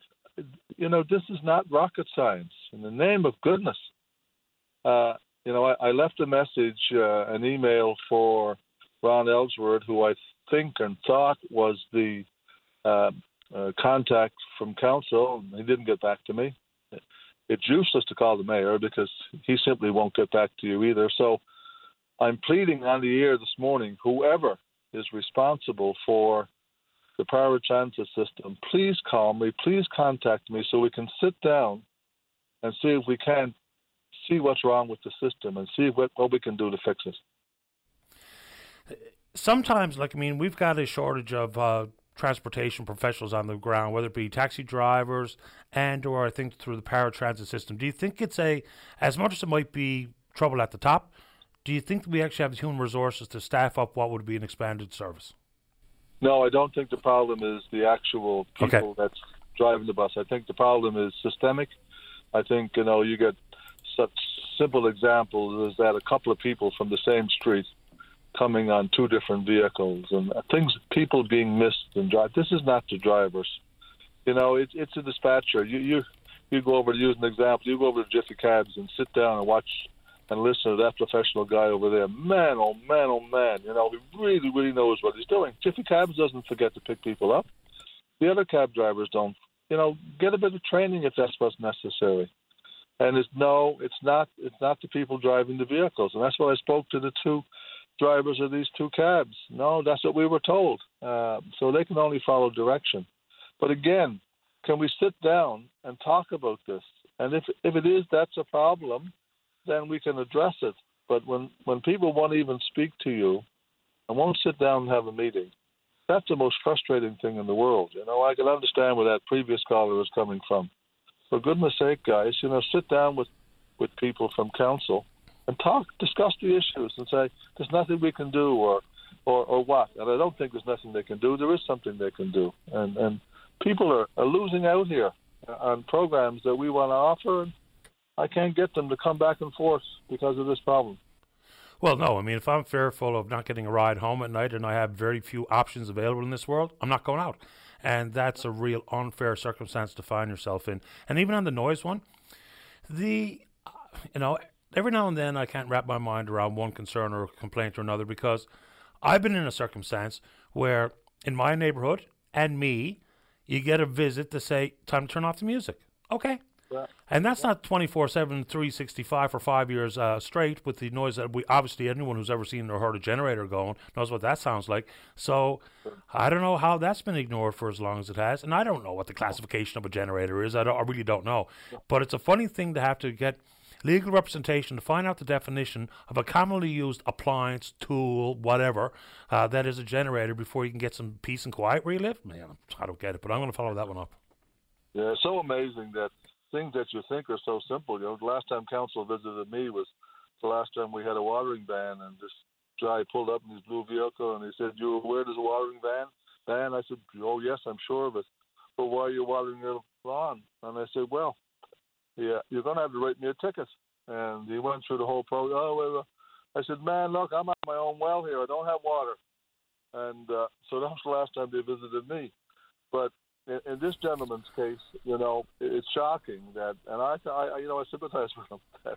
Again, to get off topic, but this is crazy to, to have a generator running for five years in a residential neighborhood in St. John's. I, oh man, I, I sympathize with him. But anyway, getting back to my issue, if somebody from City Hall can give me a call, or from whoever's looking after paratransit, so we can sit down and please address the issues, it would make my day, my week, my year. Please. Let me know if you have any luck, Tom. Thank you. You're welcome. Take good care. So, of course, Tom Badcock from the Hub. Uh, let's take a break. When we come back, we'll talk about the walrus. Not Goo Googie Chew, the one in Middle Cove. Don't go away. Join Brian Medore weekdays at noon for a comprehensive update on news from every corner on all levels newsmakers, weather, and more. Join us on your VOCM at noon. Welcome back. Let's try line number three. Good morning, Wayne. You're on the air. Good morning, Paddy. How you doing? Not too bad. Thanks for asking. How you doing? Not too bad, sir. Yeah, I'm calling in regarding the walrus there yesterday. I mean, I want to first say I'm not a scientist. okay. I've been I'm an expedition guide and I've been guiding for for many years. You know, I go back and forth from the Arctic to the Antarctic, and I'm actually leaving again now tomorrow for the first time since the pandemic on the ships to to Norway, and we're we'll see an abundance of walrus as we always do. And what I seen down there yesterday was pretty sad to see, actually, with that with that mammal. It, uh, I, you know, I to the point where I even had to go up and speak to the DFO officer. Like, I mean, you there's a minimum distance you got to keep to the mammals. You got to respect them, and there was no respect down there yesterday. It was pretty disgusting, actually. Describe what you saw. Uh, too close, way too close. You got to be at least a hundred feet uh, the whole at one point the the walrus was almost encircled by people. Kids were trying to run up to it. Parents were letting their kids go up to it. Like it was it was pretty bad. That that poor animal was was that poor mammal was pretty stressed. And when it started to move, everyone moved with it, like driving it out to the ocean. You know, and in the, the DO, DFO officer, I mean, there was two of them there. There, there definitely wasn't enough uh, enforcement officers to, to keep the crowd back. And one of them was good. And when he seen the crowd start to, you know, completely encircle the animal, the uh, you know he started at least moving them back because you should never close in the ocean from the mammal. I mean, if that once that animal goes, I mean, I heard some people talking, oh, they move really slow walrus can go pretty darn fast when they want to. And there was kids in between the walrus and the ocean. It was just a really sad scene to see, and uh, they the, the crowd drove that mammal off the beach without a doubt. Um, regarding how quick a walrus can move, sometimes, you know, it, the starting point of the conversation should always be, you know, what's best for that animal, which is obviously way too far south. We haven't seen a walrus here for as long as I can remember, anyway. But in short spurts, it can move as fast as a human. So, Oh, with you know, even if you just have to start the conversation with, okay, let's make sure we're safe, that might give you the impetus to say far enough back so you are doing what's best by the animal as well. So, I guess if we take both angles, depending on where your sensitivities lie, yours would lie with the walrus. Me, if I had to be down with my kids, would have been about the safety of my child. So, that would have meant I'm 500 feet away, just snapping some photos, having a look. That's, you know, anyway, different strokes, Yeah, I no- suppose. Yeah, no, totally, totally agree. And when that animal started moving, some parents were there with their looked like two or three year old getting down to take pictures, and that animal was going towards them. It was like just insane to see what was happening down there. And again, the, that crowd drove that animal off the beach, which is which is sad because to me he wasn't a very healthy walrus to begin with. He looked very very thin and you know he, he is a long way out of out of his zone. So he obviously exerted a lot of energy, and, and you know he was resting, and you know the the crowd forced that mammal off the beach without no doubt in my mind. And you know if, if we ever did something like that, as a we, like we'd be fined up. You know, it, you just can't do that to um, any any animal. You respect it, give it the distance, fine to go down, take your pictures, let the kids see it, but there was just no no respect with distance to that uh, marine uh, mammal at all. And even the DFO again, you know, in speaking to him, he said like, we don't know. We we googled what we could. We don't know the distance, you know, and the distance is hundred feet at least, hundred feet. But again, you know, it's not crap on DFO, but I think it just should have been a lot better managed because that crowd was just too big, completely encircle that beautiful uh, mammal that was trying to get its rest, and they drove it off the beach. Sometimes ex- excitement takes over and some of the decision making that you might have made differently gets all overwhelmed because of how excited the kids might be or how many people are around. Then the next thing you know is when mob mentality kind of strikes in too. Well if they can stand there so can i. When in fact that's you know like my mother used to say if, if uh, wayne jumped in the harbor would you jump behind him? You know th- that kind of stuff just plays a role and human nature sometimes gets very easily derailed or distracted and do things you might not necessarily do in normal circumstance. So No, anyway, no, it's unfortunate that you saw it the way you saw it. Yeah, but that's it. You know, everyone was excited, but you know, I just uh, again for for DFO or for policy. I mean, if that happens again, I think they need a bit better management because it is a protected mammal, and I think that a lot better care should have been taken for that mammal instead of the people seeing seeing it. You know. Well, it's like the tourism conversation. That walrus didn't have a good experience. He's not coming back. No, for sure. Sorry. All right. Uh, Wayne, I appreciate the time this morning. Thank you very much. Take care. You have a good day. Okay, bye bye. And also, someone sends along an email said they were walking along the water's edge behind a couple of people uh, that were walking their dog. Large wave came up and just about swept all hands into the ocean. I mean, it's a it's a merciless North Atlantic. So whether it be the way behave around some of these animals, whether it be on the water or on the beach, and or knowing just how quickly the waves might be lopping in at one point, but then one big one comes in and you were just barely getting your feet wet. Next thing you know, you're getting your arse wet. Let's take a break. When we come back, Paul Thomey's there. He's the executive director of the Eating Disorder Foundation of Newfoundland and Labrador, and they were speaking with you. Don't go away. Welcome back to the show. Let us go. Line number five. Say good morning to the executive director at the Eating Disorder Foundation, NL. That's Paul Thomey. Good morning, Paul. You're on the air. Morning, Paddy. Lovely day out there. It's a lovely day, Paul. If possible, you can take us off speaker, or maybe a bit more direct connection would help the listener. Okay, I'm going to try. Now, it's on my cell and it's connected to my hearing aids, believe it or not. So, Okay, let's go. see if I can do this.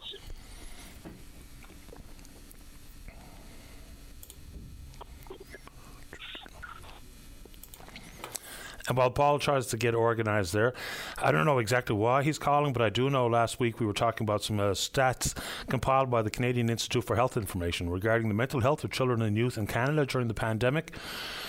The issue is really quite stark, and there was a significant uh, number of mentions of eating disorders.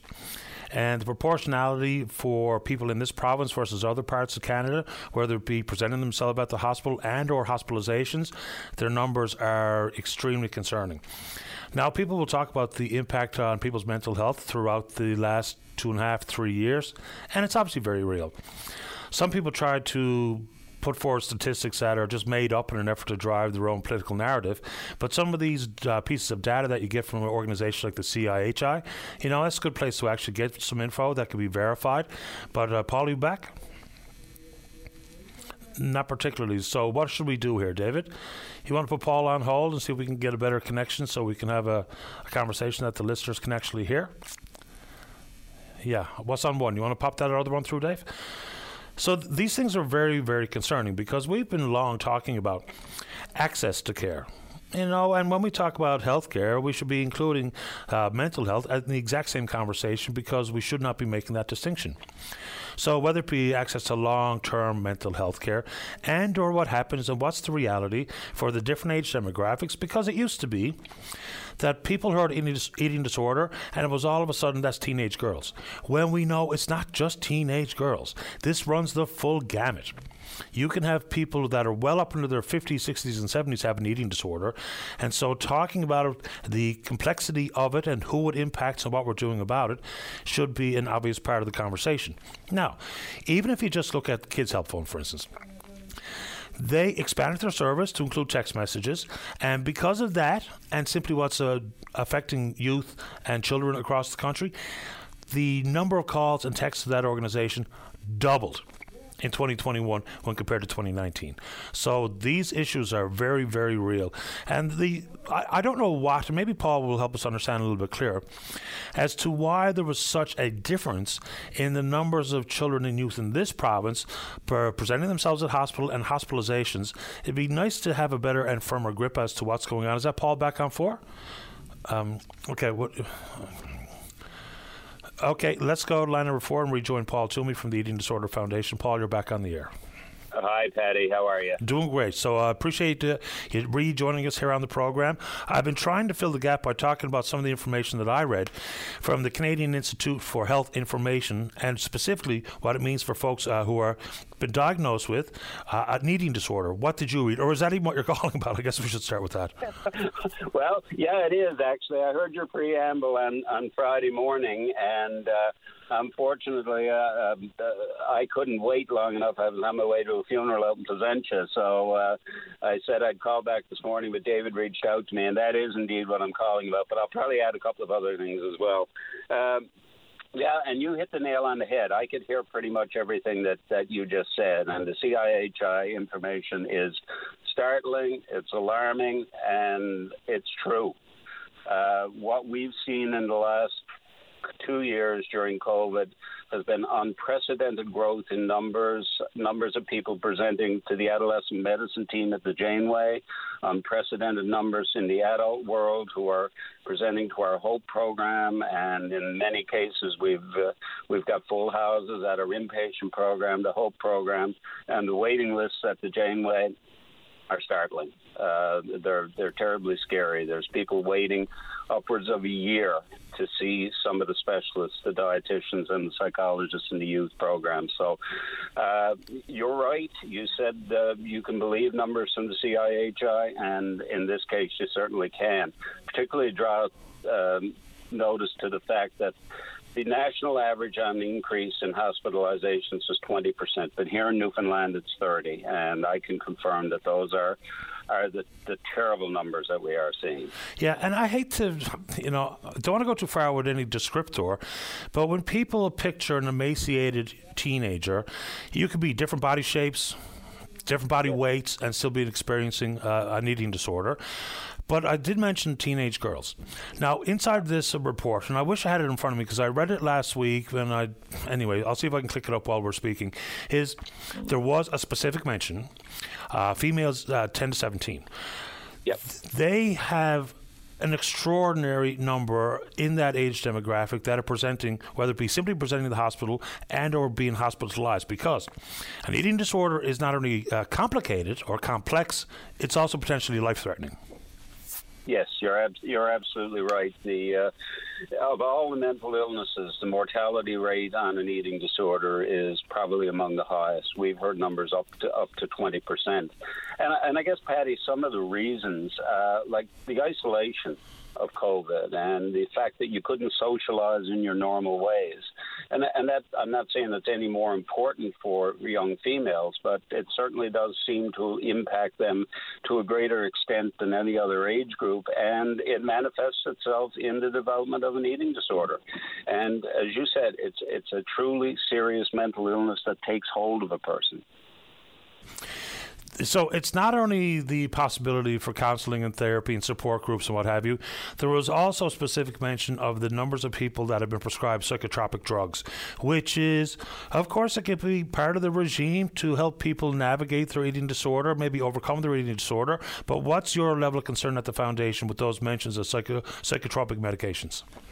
I've done a little bit of reading on that, and I know there's some very prominent people in the in the field of eating disorders who are doing a lot of research in that area. But uh, and they say there's a possibility it could be helpful, but I haven't heard anything definitive that says that it is yet. So I'm I'm I'm nervous to speak to any great extent in that area. I know when I saw the first report, oh, let's say about a year ago, it was sort of, oh, really?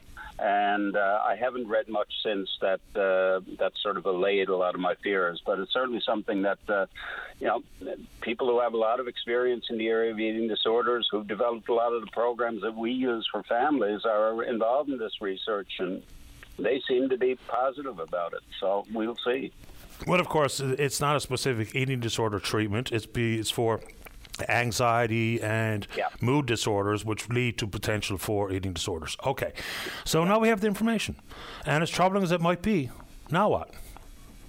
Now what? Um, continue to encourage people to to get an early diagnosis.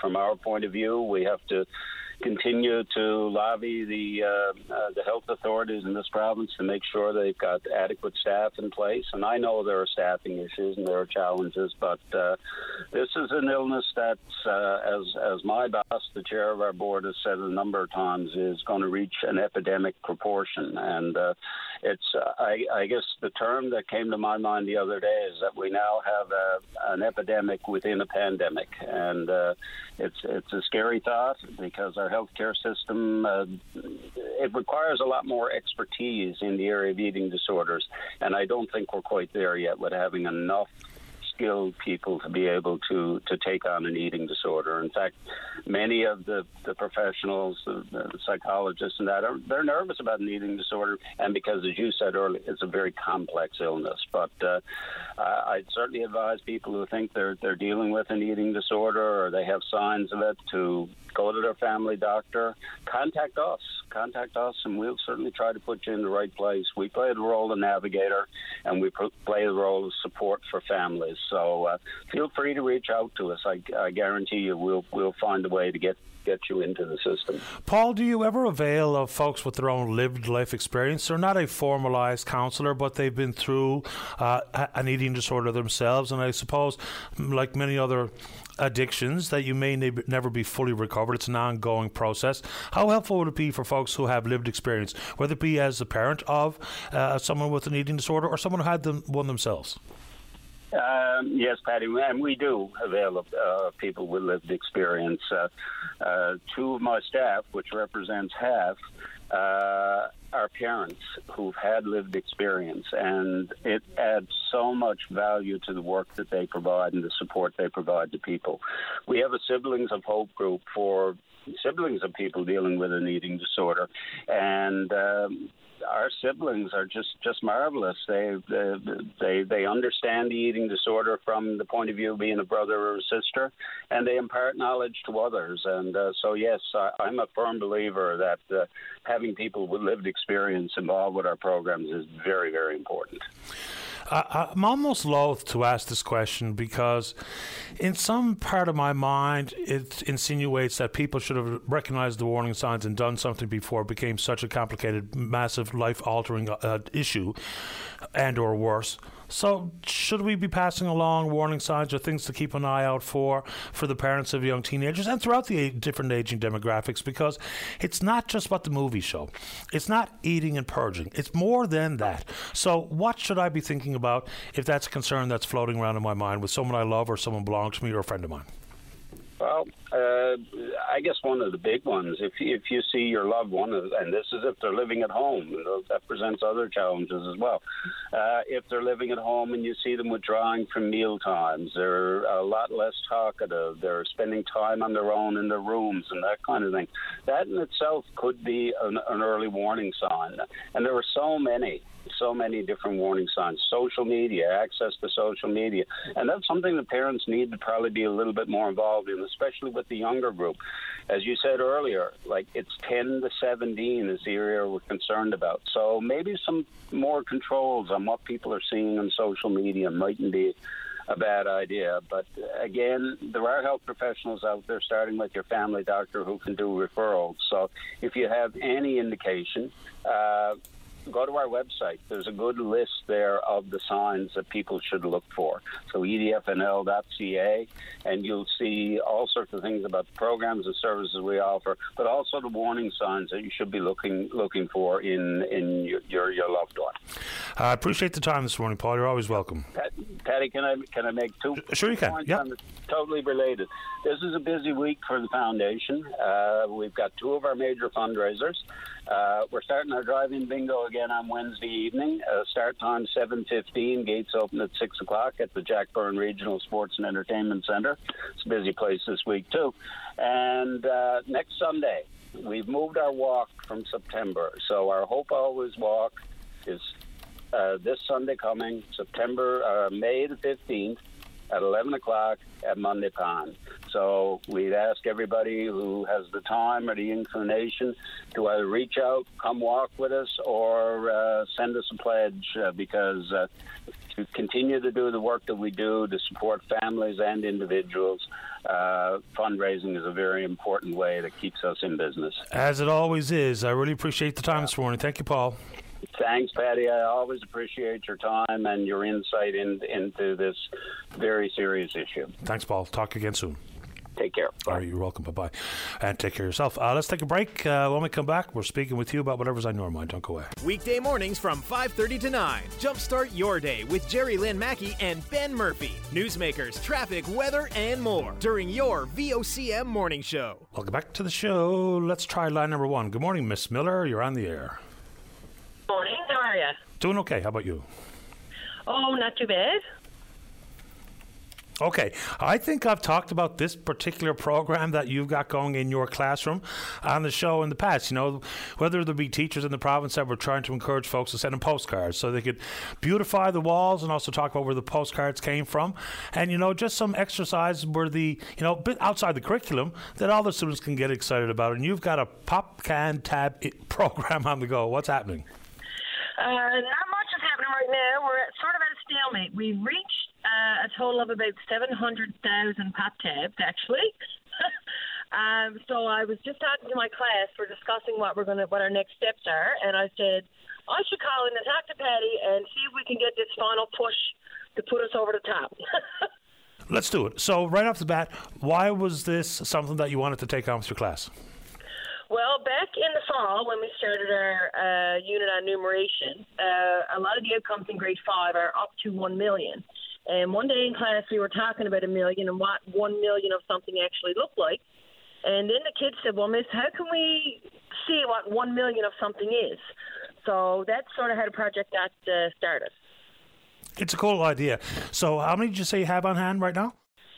700,000. Okay, so how big a space does 700,000 pop can tabs occupy?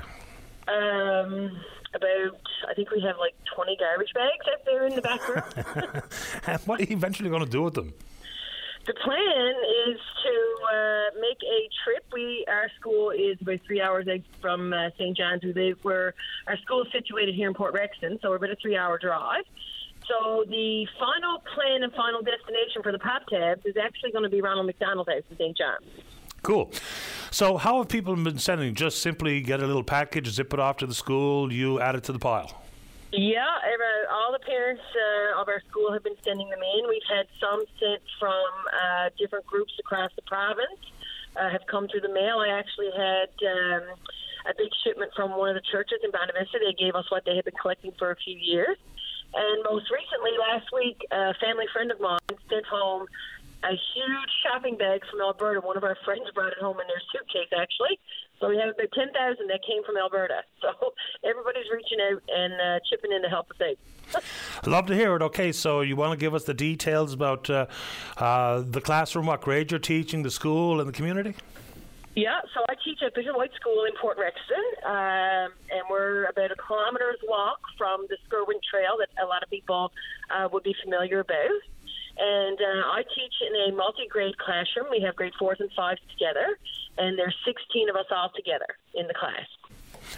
I know that's not about pop can tabs, but remember when this conversation began there a few years ago? Because in the past, there was all kinds of mixed classrooms. I mean, you'd have everyone from kindergarten to grade 10 or grade 9 or whatever yes. in the same room, but there was yes. a lot of concern with how's this going to work? And we talk about class size and class composition and all the different supports you might need as a reading or a math assistant or someone on the spectrum or whatever the case may be. How's it working for you with grades of fours and fives in the same room? Uh, I have to say, I have a good bunch. I have eight grade fours and eight grade uh, fives, and they're pretty good. I mean, every classroom is a, a dynamic uh, in itself. Um, but I do have support, and for math, actually, we're lucky enough this year that we had enough teaching units that we were able to split the math classes. So I really only teach eight students math, which is fantastic. Um, I get to sit and we can do a lot of hands-on stuff, and we do small group work, and it works really well. But uh, no doubt, teaching is a challenging uh, profession for sure. Yeah. Oh, absolutely, it is, and an important profession at that. So, Miss Miller, let's see if we can't uh, drive people to keep their own pop can tabs and uh, put them together in a collection, put them in a bag or a package, and ship them off to your school in Port Rexton so Certainly. you can hit million. Them or um, you can give the school a call. I have lots of people who I know all around the province, and I'm sure I'd be able to make connections uh, if need be. But you can certainly um, uh, send us a, a, an email or give us a phone call here at the school, and I'll gladly get in touch and uh, see if we can't get to the one million number that we're looking for. Yeah, let me know how it goes. And so, folks, give some consideration to what you do with your pop can tab. I keep taking my time saying that. Bit of a tongue twister. Uh, good luck, Miss Miller. Let us know how it goes. Thank you so much. You You're have welcome. a good day. You too. Bye bye. Yeah, any of these little exercises, it's a funny thing, isn't it? Sometimes, even if it's about just engaging the student. Because it's one thing to go through the three R's day in and day out, but just little additional exercises that might not be in the textbooks, not part of the curriculum that you're told that you're, you're obliged to deliver during the school year, but something that could be just a bit of fun that can also be directly related to what you're learning in your mathematics curriculum. A little bit more engagement leads to a little bit more interest, maybe a little bit more dedicated child.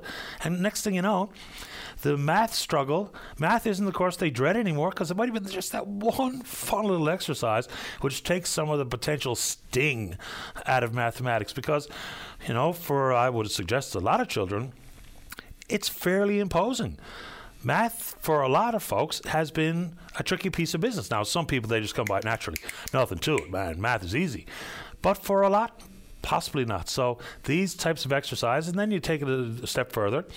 With that lady, I can't remember what community they were in at this moment in time, but even just the postcard challenge it's not just that the walls all of a sudden look pretty, is that you can learn about just so easily. So you see the postcard and it's from one country or another, one state, one province or another, and learn one or two little easy tidbits about that place, even the capital cities. Some of those things make geography, for instance, just a little bit more interesting, a bit more tangible. Somebody took the time to send you the postcard or the pop can tab. Next thing you know, you got a kid who's a little bit more interested in the subject matter at hand because it was a bit of fun on top of educational purposes coming out of a textbook. Let's take a break. When we come back, we're talking with you about whatever's on your mind. Don't go away. Welcome back to the show. Sorry, just reading a social media thread. Boy. Let's go to line number two. Say good morning to the independent member of the House of Assembly, elected in Mount Pearl Southlands. That's Paul Lane. Paul, you're on the air. Good morning, Paddy. How are you this morning? Uh, not too bad. How about you? Oh, I'm not doing too bad at all. Uh, Paddy, I wanted to talk about cataract surgery, but before I do, I just want to say I uh, recently listened to uh, Mayor Sheila Lee uh, on, and uh, certainly a wonderful lady, very passionate about uh, her community for sure. Uh, and I've had a couple of people reach out to me about this issue about the uh, fish plant. Uh, in St. Mary's, and um, you know, based on what I've been told, uh, of course, and I think you sort of reiterated, uh, this gentleman has got all of his affairs in order. He has uh, the, the the product that can be uh, that can be uh, processed at that plant. Uh, he's willing to invest in the plants and everything else. And the only thing and and put people to work. And the only thing that's holding him up uh, apparently is the license to operate the plant. And at least the source who contacted me told me that the licensing board um, has approved it, but is just waiting on the minister to uh, give it his stamp of approval. So, if that is the case, I would certainly encourage the minister to do so. I mean, this is a common property resource, and uh, the people of that area, like a lot of areas in the province, they deserve an opportunity uh, to uh, for employment and economic development, and this would certainly be a great boost for that area. I understand every community can't have a fish plant, uh, you know, or wouldn't be sustainable in the big picture. But if if it's true that the licensing board is given it the thumbs up, then I'm sure they would have considered these things and they feel that there's an opportunity there that makes sense. And if that's the case and it's just on the minister's desk, then I will encourage the minister to certainly step up and approve it. And I will do so today when I see him in the House of Assembly as well. So I just wanted to put that out there. It'd be nice to understand the rationale for not approving it before. You know, it's one thing to say you must do this, you should do that. But if there was some reason given as to why the hesitancy and or rejection, that gives us a better way to craft our argument as to why that might be the, the erroneous decision.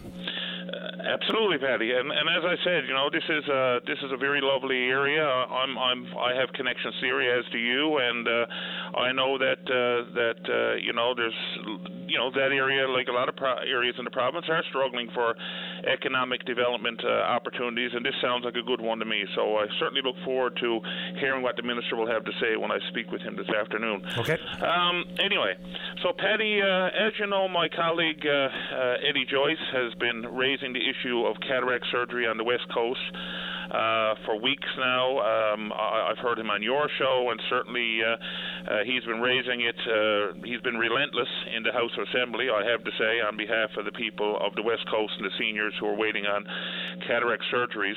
I just wanted to point out that uh, it's not just happening on the West Coast, though, and certainly.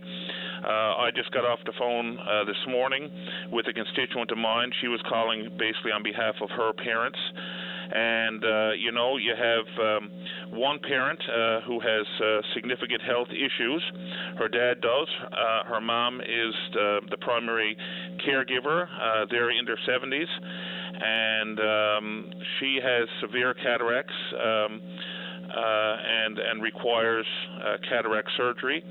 Apparently, uh, she had gone to um, I think it was Dr. Jackman's office, although it wasn't Dr. Jackman. She saw it was one of the other optometrists here in St. John's uh, about getting the cataract surgery done. Um, and to make a long story short, uh, she's going to be waiting about a year and a half uh, to get that procedure done. Uh, but interestingly enough, they did say that, uh, but if you want to come in next week, which uh, she's going to be forced to do because of their situation, uh, she can go in next week now and pay $3,200 per eye, and they can do it. Not a problem. But if you want to wait for MCP to cover it, you're going to be waiting a year and a half. So it's basically the same situation that we have on the West Coast. Uh, we have the ability to perform these uh, procedures. The capacity exists within these clinics. It just comes down to the fact that government is not prepared to fund. They're only prepared to fund so much uh, each year. Um, you know, I know uh, listening to Eddie, he's talked about on the West Coast for over 800 seniors. I think he said the price tag would be around a million, 1.3 million. Uh, you know, which is significant money. But when you consider the fact uh, that you have, uh, you know, all these seniors uh, and how their life is impacted by uh, not being able to see, people not being able to uh, get their driver's licenses.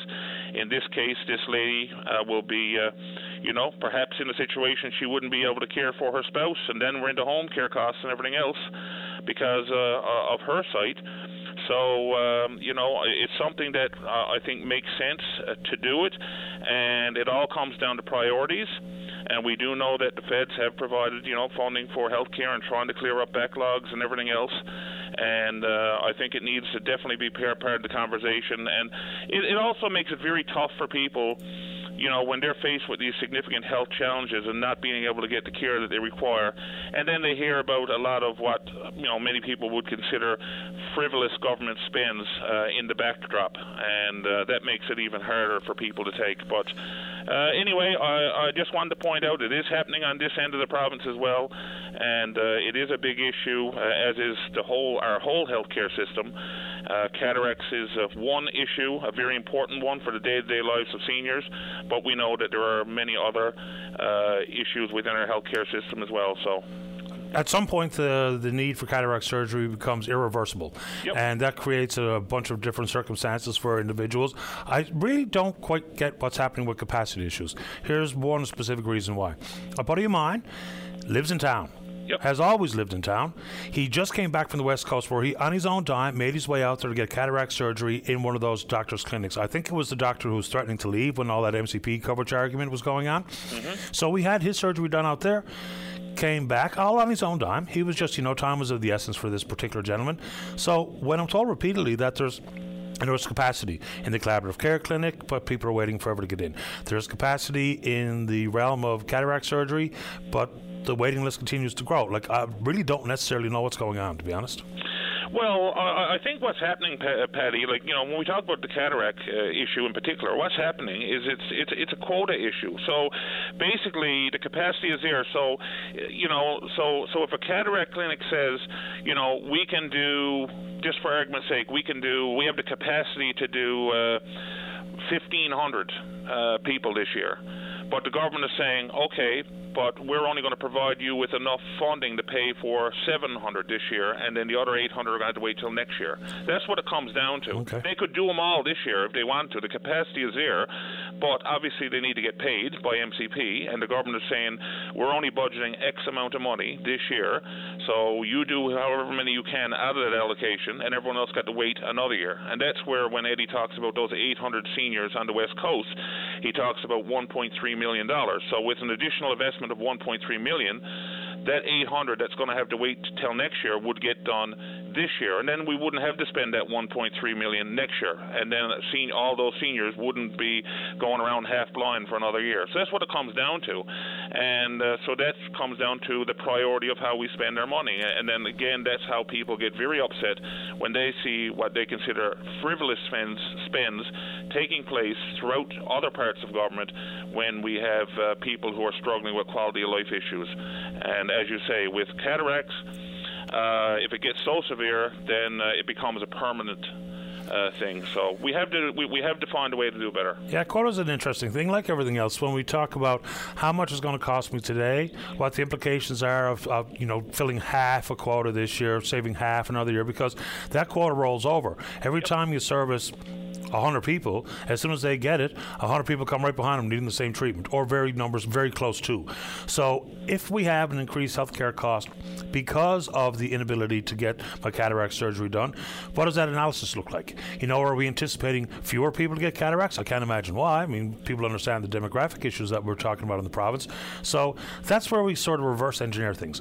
Here's how much money we have for healthcare, and let's back, let's work from there. Versus here's what's happening on the ground.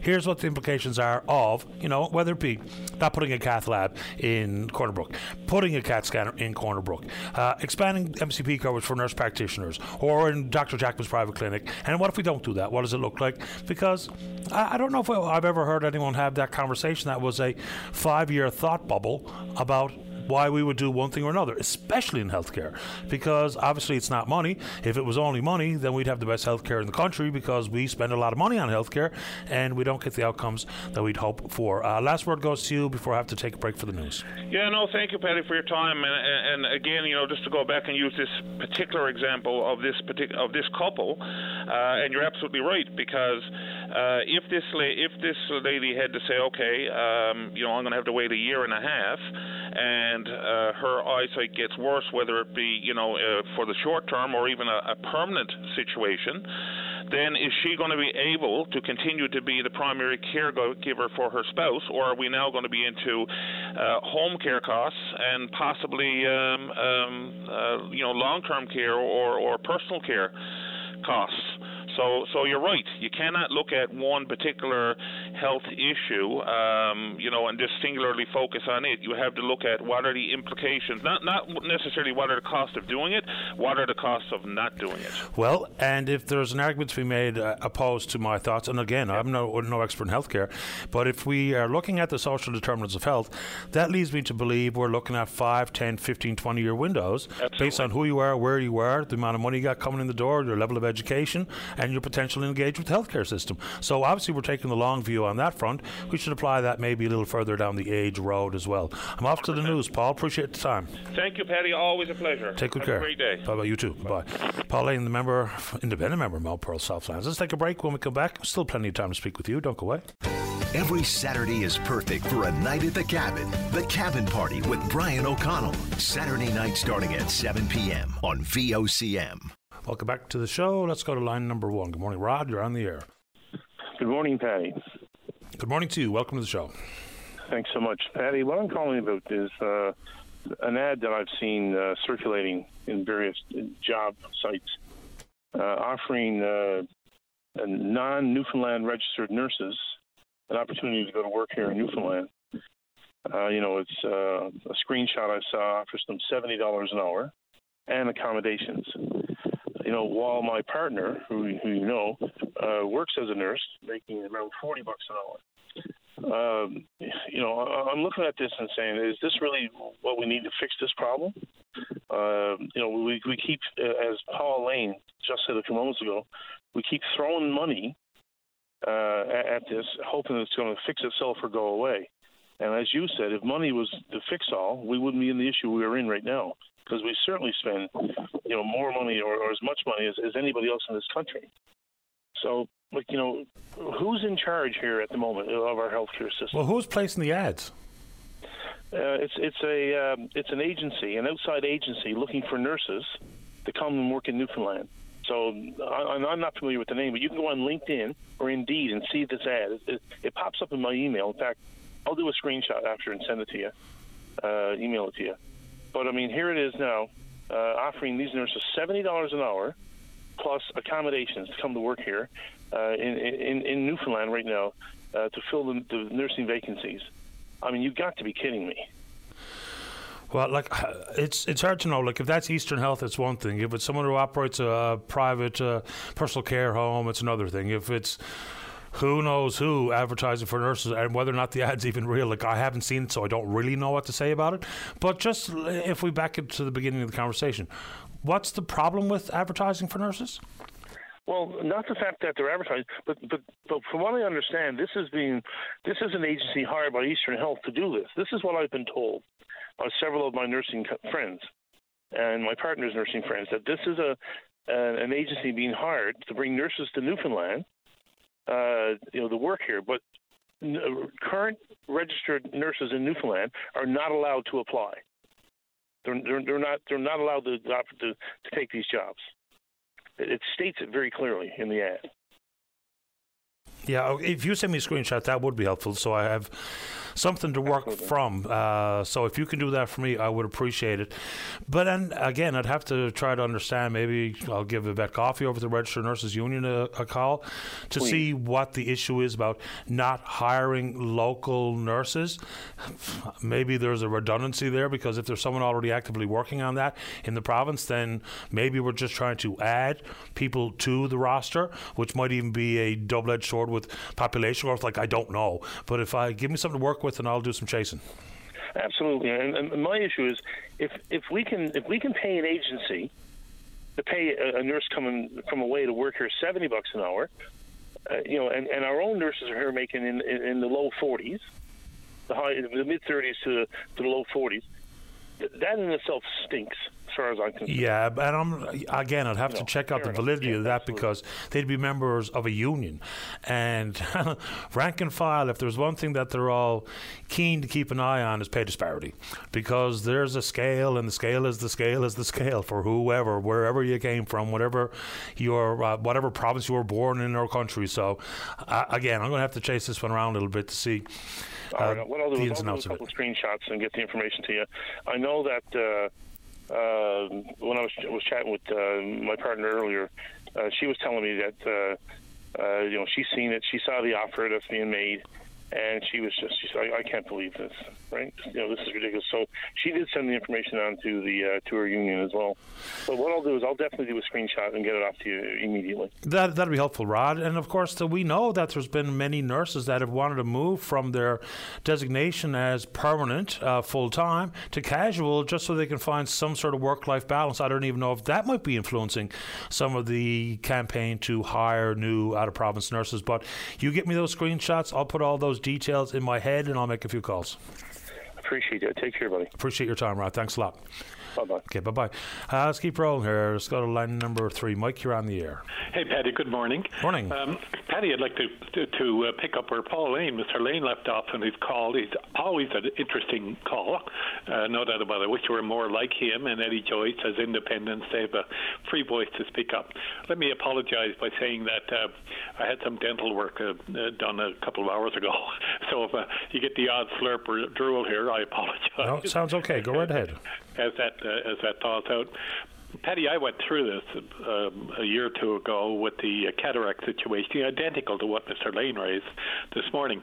Um, my uh, optometrist said, "Well, there's the beginnings of a cataract there that really should be looked at." So I had a referral, long wait, got in to see the optol- ophthalmologist. That's hard to say with a thinning, with thawing out the gum. Um, and uh, they said, "Oh yeah, we see it there. By the way, you're in your 70s now. You're going to be prone to those. We really should do both while we're in there, both eyes." I'd never heard of a second cataract before, and. Uh, you know, we can we can set it up to do both, and uh, we want you to meet the special person in our unit. So I went in to speak to the special person in the unit. They went to great lengths to upsell me, and the upsell was four thousand dollars an eye to get it done. Um, I would pay for it. It's up to me. So if I had private insurance, I could probably submit it and get part of that back because they, they tend to build it. Private insurers pay more than government because uh, they're not as monitored as government does on their pricing. Anyway, I declined that. So I didn't have a, a whole lot of time to wait, several months or so, whatever it was. And uh, sure enough, I had both eyes done and both paid by MCP, both highly successful. My point is this what we have here is in that in that profession right now is really what privatization is all about. The uh, the the provider, service provider, can bill high, and if you don't like it, you go on the government one. It's at the bottom of the list because you, and if you're desperate enough, you'll pay for it. A lot of seniors may have equity or lines of credit, things like that or others would have company provided insurance group plans, which will also, it's like you go get your windshield fixed in your car, the first thing they'll say to you is you're covered by insurance because they'll bill it more. Same thing happens with the medical profession. If you're covered with insurance, they bill it more. And that's what's going on. That's what's taken place. You remember a couple of years ago we held this big racket on the Northern Peninsula about billing and everything else and ophthalmology and everything else. If we have 800 out there in Mr. Joyce's area in need. I don't know how many we would have province wide. Could the province not use some of its facilities and bring in one of these ophthalmologists from outside and do nothing but cataract surgeries for a period of time? That would knock that list down pretty quickly. But I don't think they will, Paddy. I don't think they want to ruffle the feathers of the status quo. And I think that's what's going on. It's the same thing with dental. If I go to dental, if I got insurance, they charge more. No, there's a table in place. They and the strict adherence too. Yeah, there if, has to be. If somebody is if somebody is monitoring it uh, under insurance, but if I go in uninsured and I got to pay for it out of my pocket, there's not a whole lot of monitoring goes on there. I'll tell you, it's it's what the market will bear. If you want it done, you pay for it. Yeah, I think the disparity in those numbers might be pretty small. A couple of my friends are dentists, and I know full well the billing codes. That's the be all and end all and yeah. they have got to be prepared to yeah. stand up for billing code they submit, whether it be on your personal paid invoice and or an insurance uh, company application or submission. So, yeah, I mean, I, I have enough. To challenge that. I'm not going to challenge my dentist if I got to pay him and see him all the time. I'll be darned if I'm going to be one filing and ask somebody to look at his coding. Uh, anyway, let's get away from that. Let's go back okay. to the ophthalmology one. Sure. Uh, the ophthalmology one, I mean, Mr. Lane, first of all, thanks to him for bringing it up. It, it, we need more Mr. Lanes and Mr. Joyces. I've said that already. But this is the problem. It, it's like government, it, it's like, I think they were the highest paid category in physicians last year. Remember, they published this list? and the highest amount of dollars of taxpayer dollars are paid to ophthalmologists. Is that correct? I believe it is. Yeah, they're amongst the, amongst the highest billings, 100%. And, and, and they want more, or you got to wait a year or two. Now that's not good enough. That's that is that gouging? I don't know. Well, Is I mean, I think demand. if you asked one of those ophthalmologists, because this came out of nowhere, there was the potential to go to one private clinic or to wait and go to Health Sciences Centre to get it covered by MCP, or if you chose to pay out of pocket. Then it became all sorts of comments about contravening the Canada Health Act. Then there was some sort of compromise, which I think was based on court cases, to be honest where now I can indeed, to ease the burden on the clinical setting that is the Health Sciences Centre, I can go to a private clinic and have MCP billed.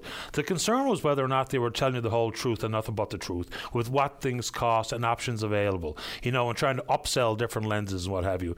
Now with the uh, the billings being done through MCP, I think it's leveled it out, and in fact, I think it's probably chipped away at the wait list quicker than it would have been with the old setup that was in place, which really made no sense, did it? I- I'm not aware of this. When I researched it, they're not the facts I came up with. But if What I do you mean by that? In, well, I didn't find that it chipped away with anything. I found that it actually got worse when we went to the status what we went into now. Well, how could that possibly have been though? Like, that. There was a lar- there, were, there were larger amounts. Once again, there were no fixed island-wide numbers. I mean, this 800 came out of you know the area where Mr. Joyce is, as far as I understand. I don't think it's island-wide or province-wide.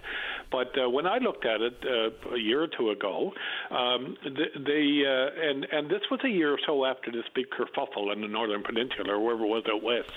Um, it, it, the wait period uh, or the wait times had actually the number of people waiting had actually increased and they'd gotten longer. I could be wrong, and Paddy, maybe I looked at the wrong set of data. Anyway, my point is this: you mentioned ago, uh, a minute ago that why could I not go to the Health Sciences Center and get? I mean, I didn't go to the Health Sciences Center to get my cataract done. I went into a room in the ophthalmologist's office, and they did me right on the spot. It, it, it, I appreciate their service. It was excellent service. I'm not criticizing the ophthalm- ophthalmologist. I, I'm really pleased with the service I got. But I'm, I'm, I'm, I'm prob- I got problems with the system. If we got this in there, why could I not go in and get it done? Why could I not go to the Health Sciences Center? And uh, believe me, if I had lots of money, it's like somebody getting a heart surgery down in in Florida versus waiting here locally. If I had lots of money and somebody said, "Here's four thousand dollars an eye," this super duper. Uh, you know, cataract surgery type of thing. And by the way, you will need some slate reading glasses after. They said to me, God, you know, if it didn't mean anything to me, forty four thousand bucks an eye, I'd probably in all likelihood, yeah, okay, let's get this done next week. Sure. But I don't. Wait, wait times. Should I have to wait a year and a half? Okay. Wait times to me, when I look at the numbers, and I try to keep up on it because people inevitably are going to call me about it, it's not just how long you waited, but how many people were on the list this year versus last year versus five years ago. Because if you had a thousand people waiting six months, 10 years ago, but you have 5,000 people now waiting nine months. Wait times are actually down if you extrapolate 1,000 to five. So that's the tricky piece about numbers. I can't figure that out. It's way above me. no, not really. Uh, I mean, just let's think about it on this front. So people say now, like the province of Quebec, they just surpassed their COVID deaths in 2022 already than they had in 2021.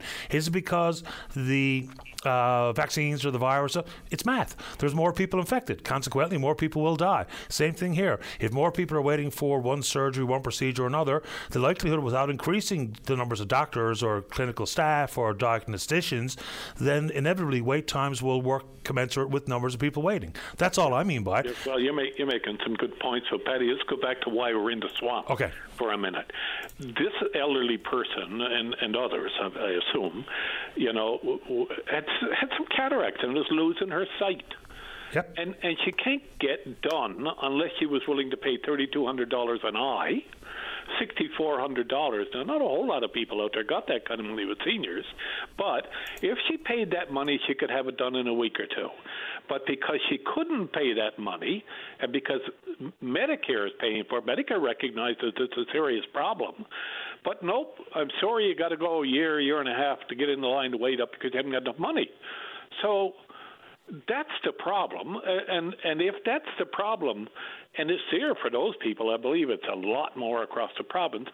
Then let's target the province. Let's let's uh, you know you could probably hire some ophthalmologists come in for a week or two, give them an operating room, say, and here here's a here's two thousand people that got to have cataracts removed. Here's your inventory. Go ahead and do them. Give us a bill and go back to where you're from. But government won't do that. It makes too much sense in the private sector is what they do. If they got a lineup, they'd bring in more more doctors and get it done quick if they could get that kind of money for it. But why won't government do that? What is so sacrosanct that we got to protect the market for the existing limited supply of service providers? I, I, I, don't know the answer to that question. Yeah, uh, but okay.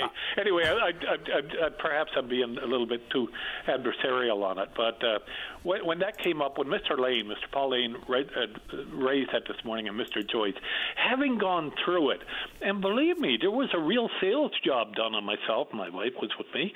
You know that you know. I mean, I could afford it, but it was like you know, wow, get this done. Here's this, and the glossy brochures came out and everything else to try and sell me on it. And but because I'm perhaps more focused than some people might be, or a little bit too contrary, I don't know. I asked questions that couldn't be answered. And I said, no, that's okay. Uh, uh you know, I got a small cataract. My optometrist, and I got a great respect for her. I trust her. And so when I finally did get into, oh well, you know, we got this small one there, but you're in your 70s, you're probably going to have another one soon. We're going to do the other eye too. And I wasn't going to say to him when I was going to go under a process, well, what are you talking about now? The optometrist said I got a small one on one eye. Where are you coming up with second one? I was going to say that. MCP was covering it, uh, but if I had to pay it out of my pocket, I would have said, "Where are you getting the second one?" But I had all these tests done a couple of months ago. Anyway, it is it is a mug's game, Paddy, and I don't want to cast aspersion on the opto- ophthalmologist. I'm I'm sure they got lots of personal integrity, and they don't need my mouth going with drooling or not. But uh, I, I think the situation is grossly, manifestly unfair. And uh, thanks again for Mr. Joyce and Mr. Lane for raising it on behalf of the people out there. I appreciate your time this morning, Mike. Thanks a lot. Thank you, Paddy. Have You're a great welcome. day. You Bye too. Bye bye. All right, let's take our final break of the morning. Don't go away. Welcome back to the program. Well, a couple callers ago was Rod talking about advertisements to bring in nurses from out of province, the inability from nurses that are in the province to apply for the jobs. Now, someone else sent along a collection of these screenshots, and it's a, a real dog's breakfast of all kinds of different opportunities with different rates of pay to work in different facilities and mobile care units and up and down the line. So it really does leave me a lot of chasing to do, which I'm happy to do because we all need to want to know about what's going out there with the active uh, recruitment and retention of any healthcare professional. Which is again why I will uh, I'll say that Dr. Megan Hayes, the new assistant assistant deputy minister of health professional recruitment and retention, has her hands full. I wonder. I mean, in years past, trying to get some time with a senior bureaucrat was virtually impossible. I remember John Abbott, who was then a, a the deputy minister of health got himself in trouble for doing a media interview.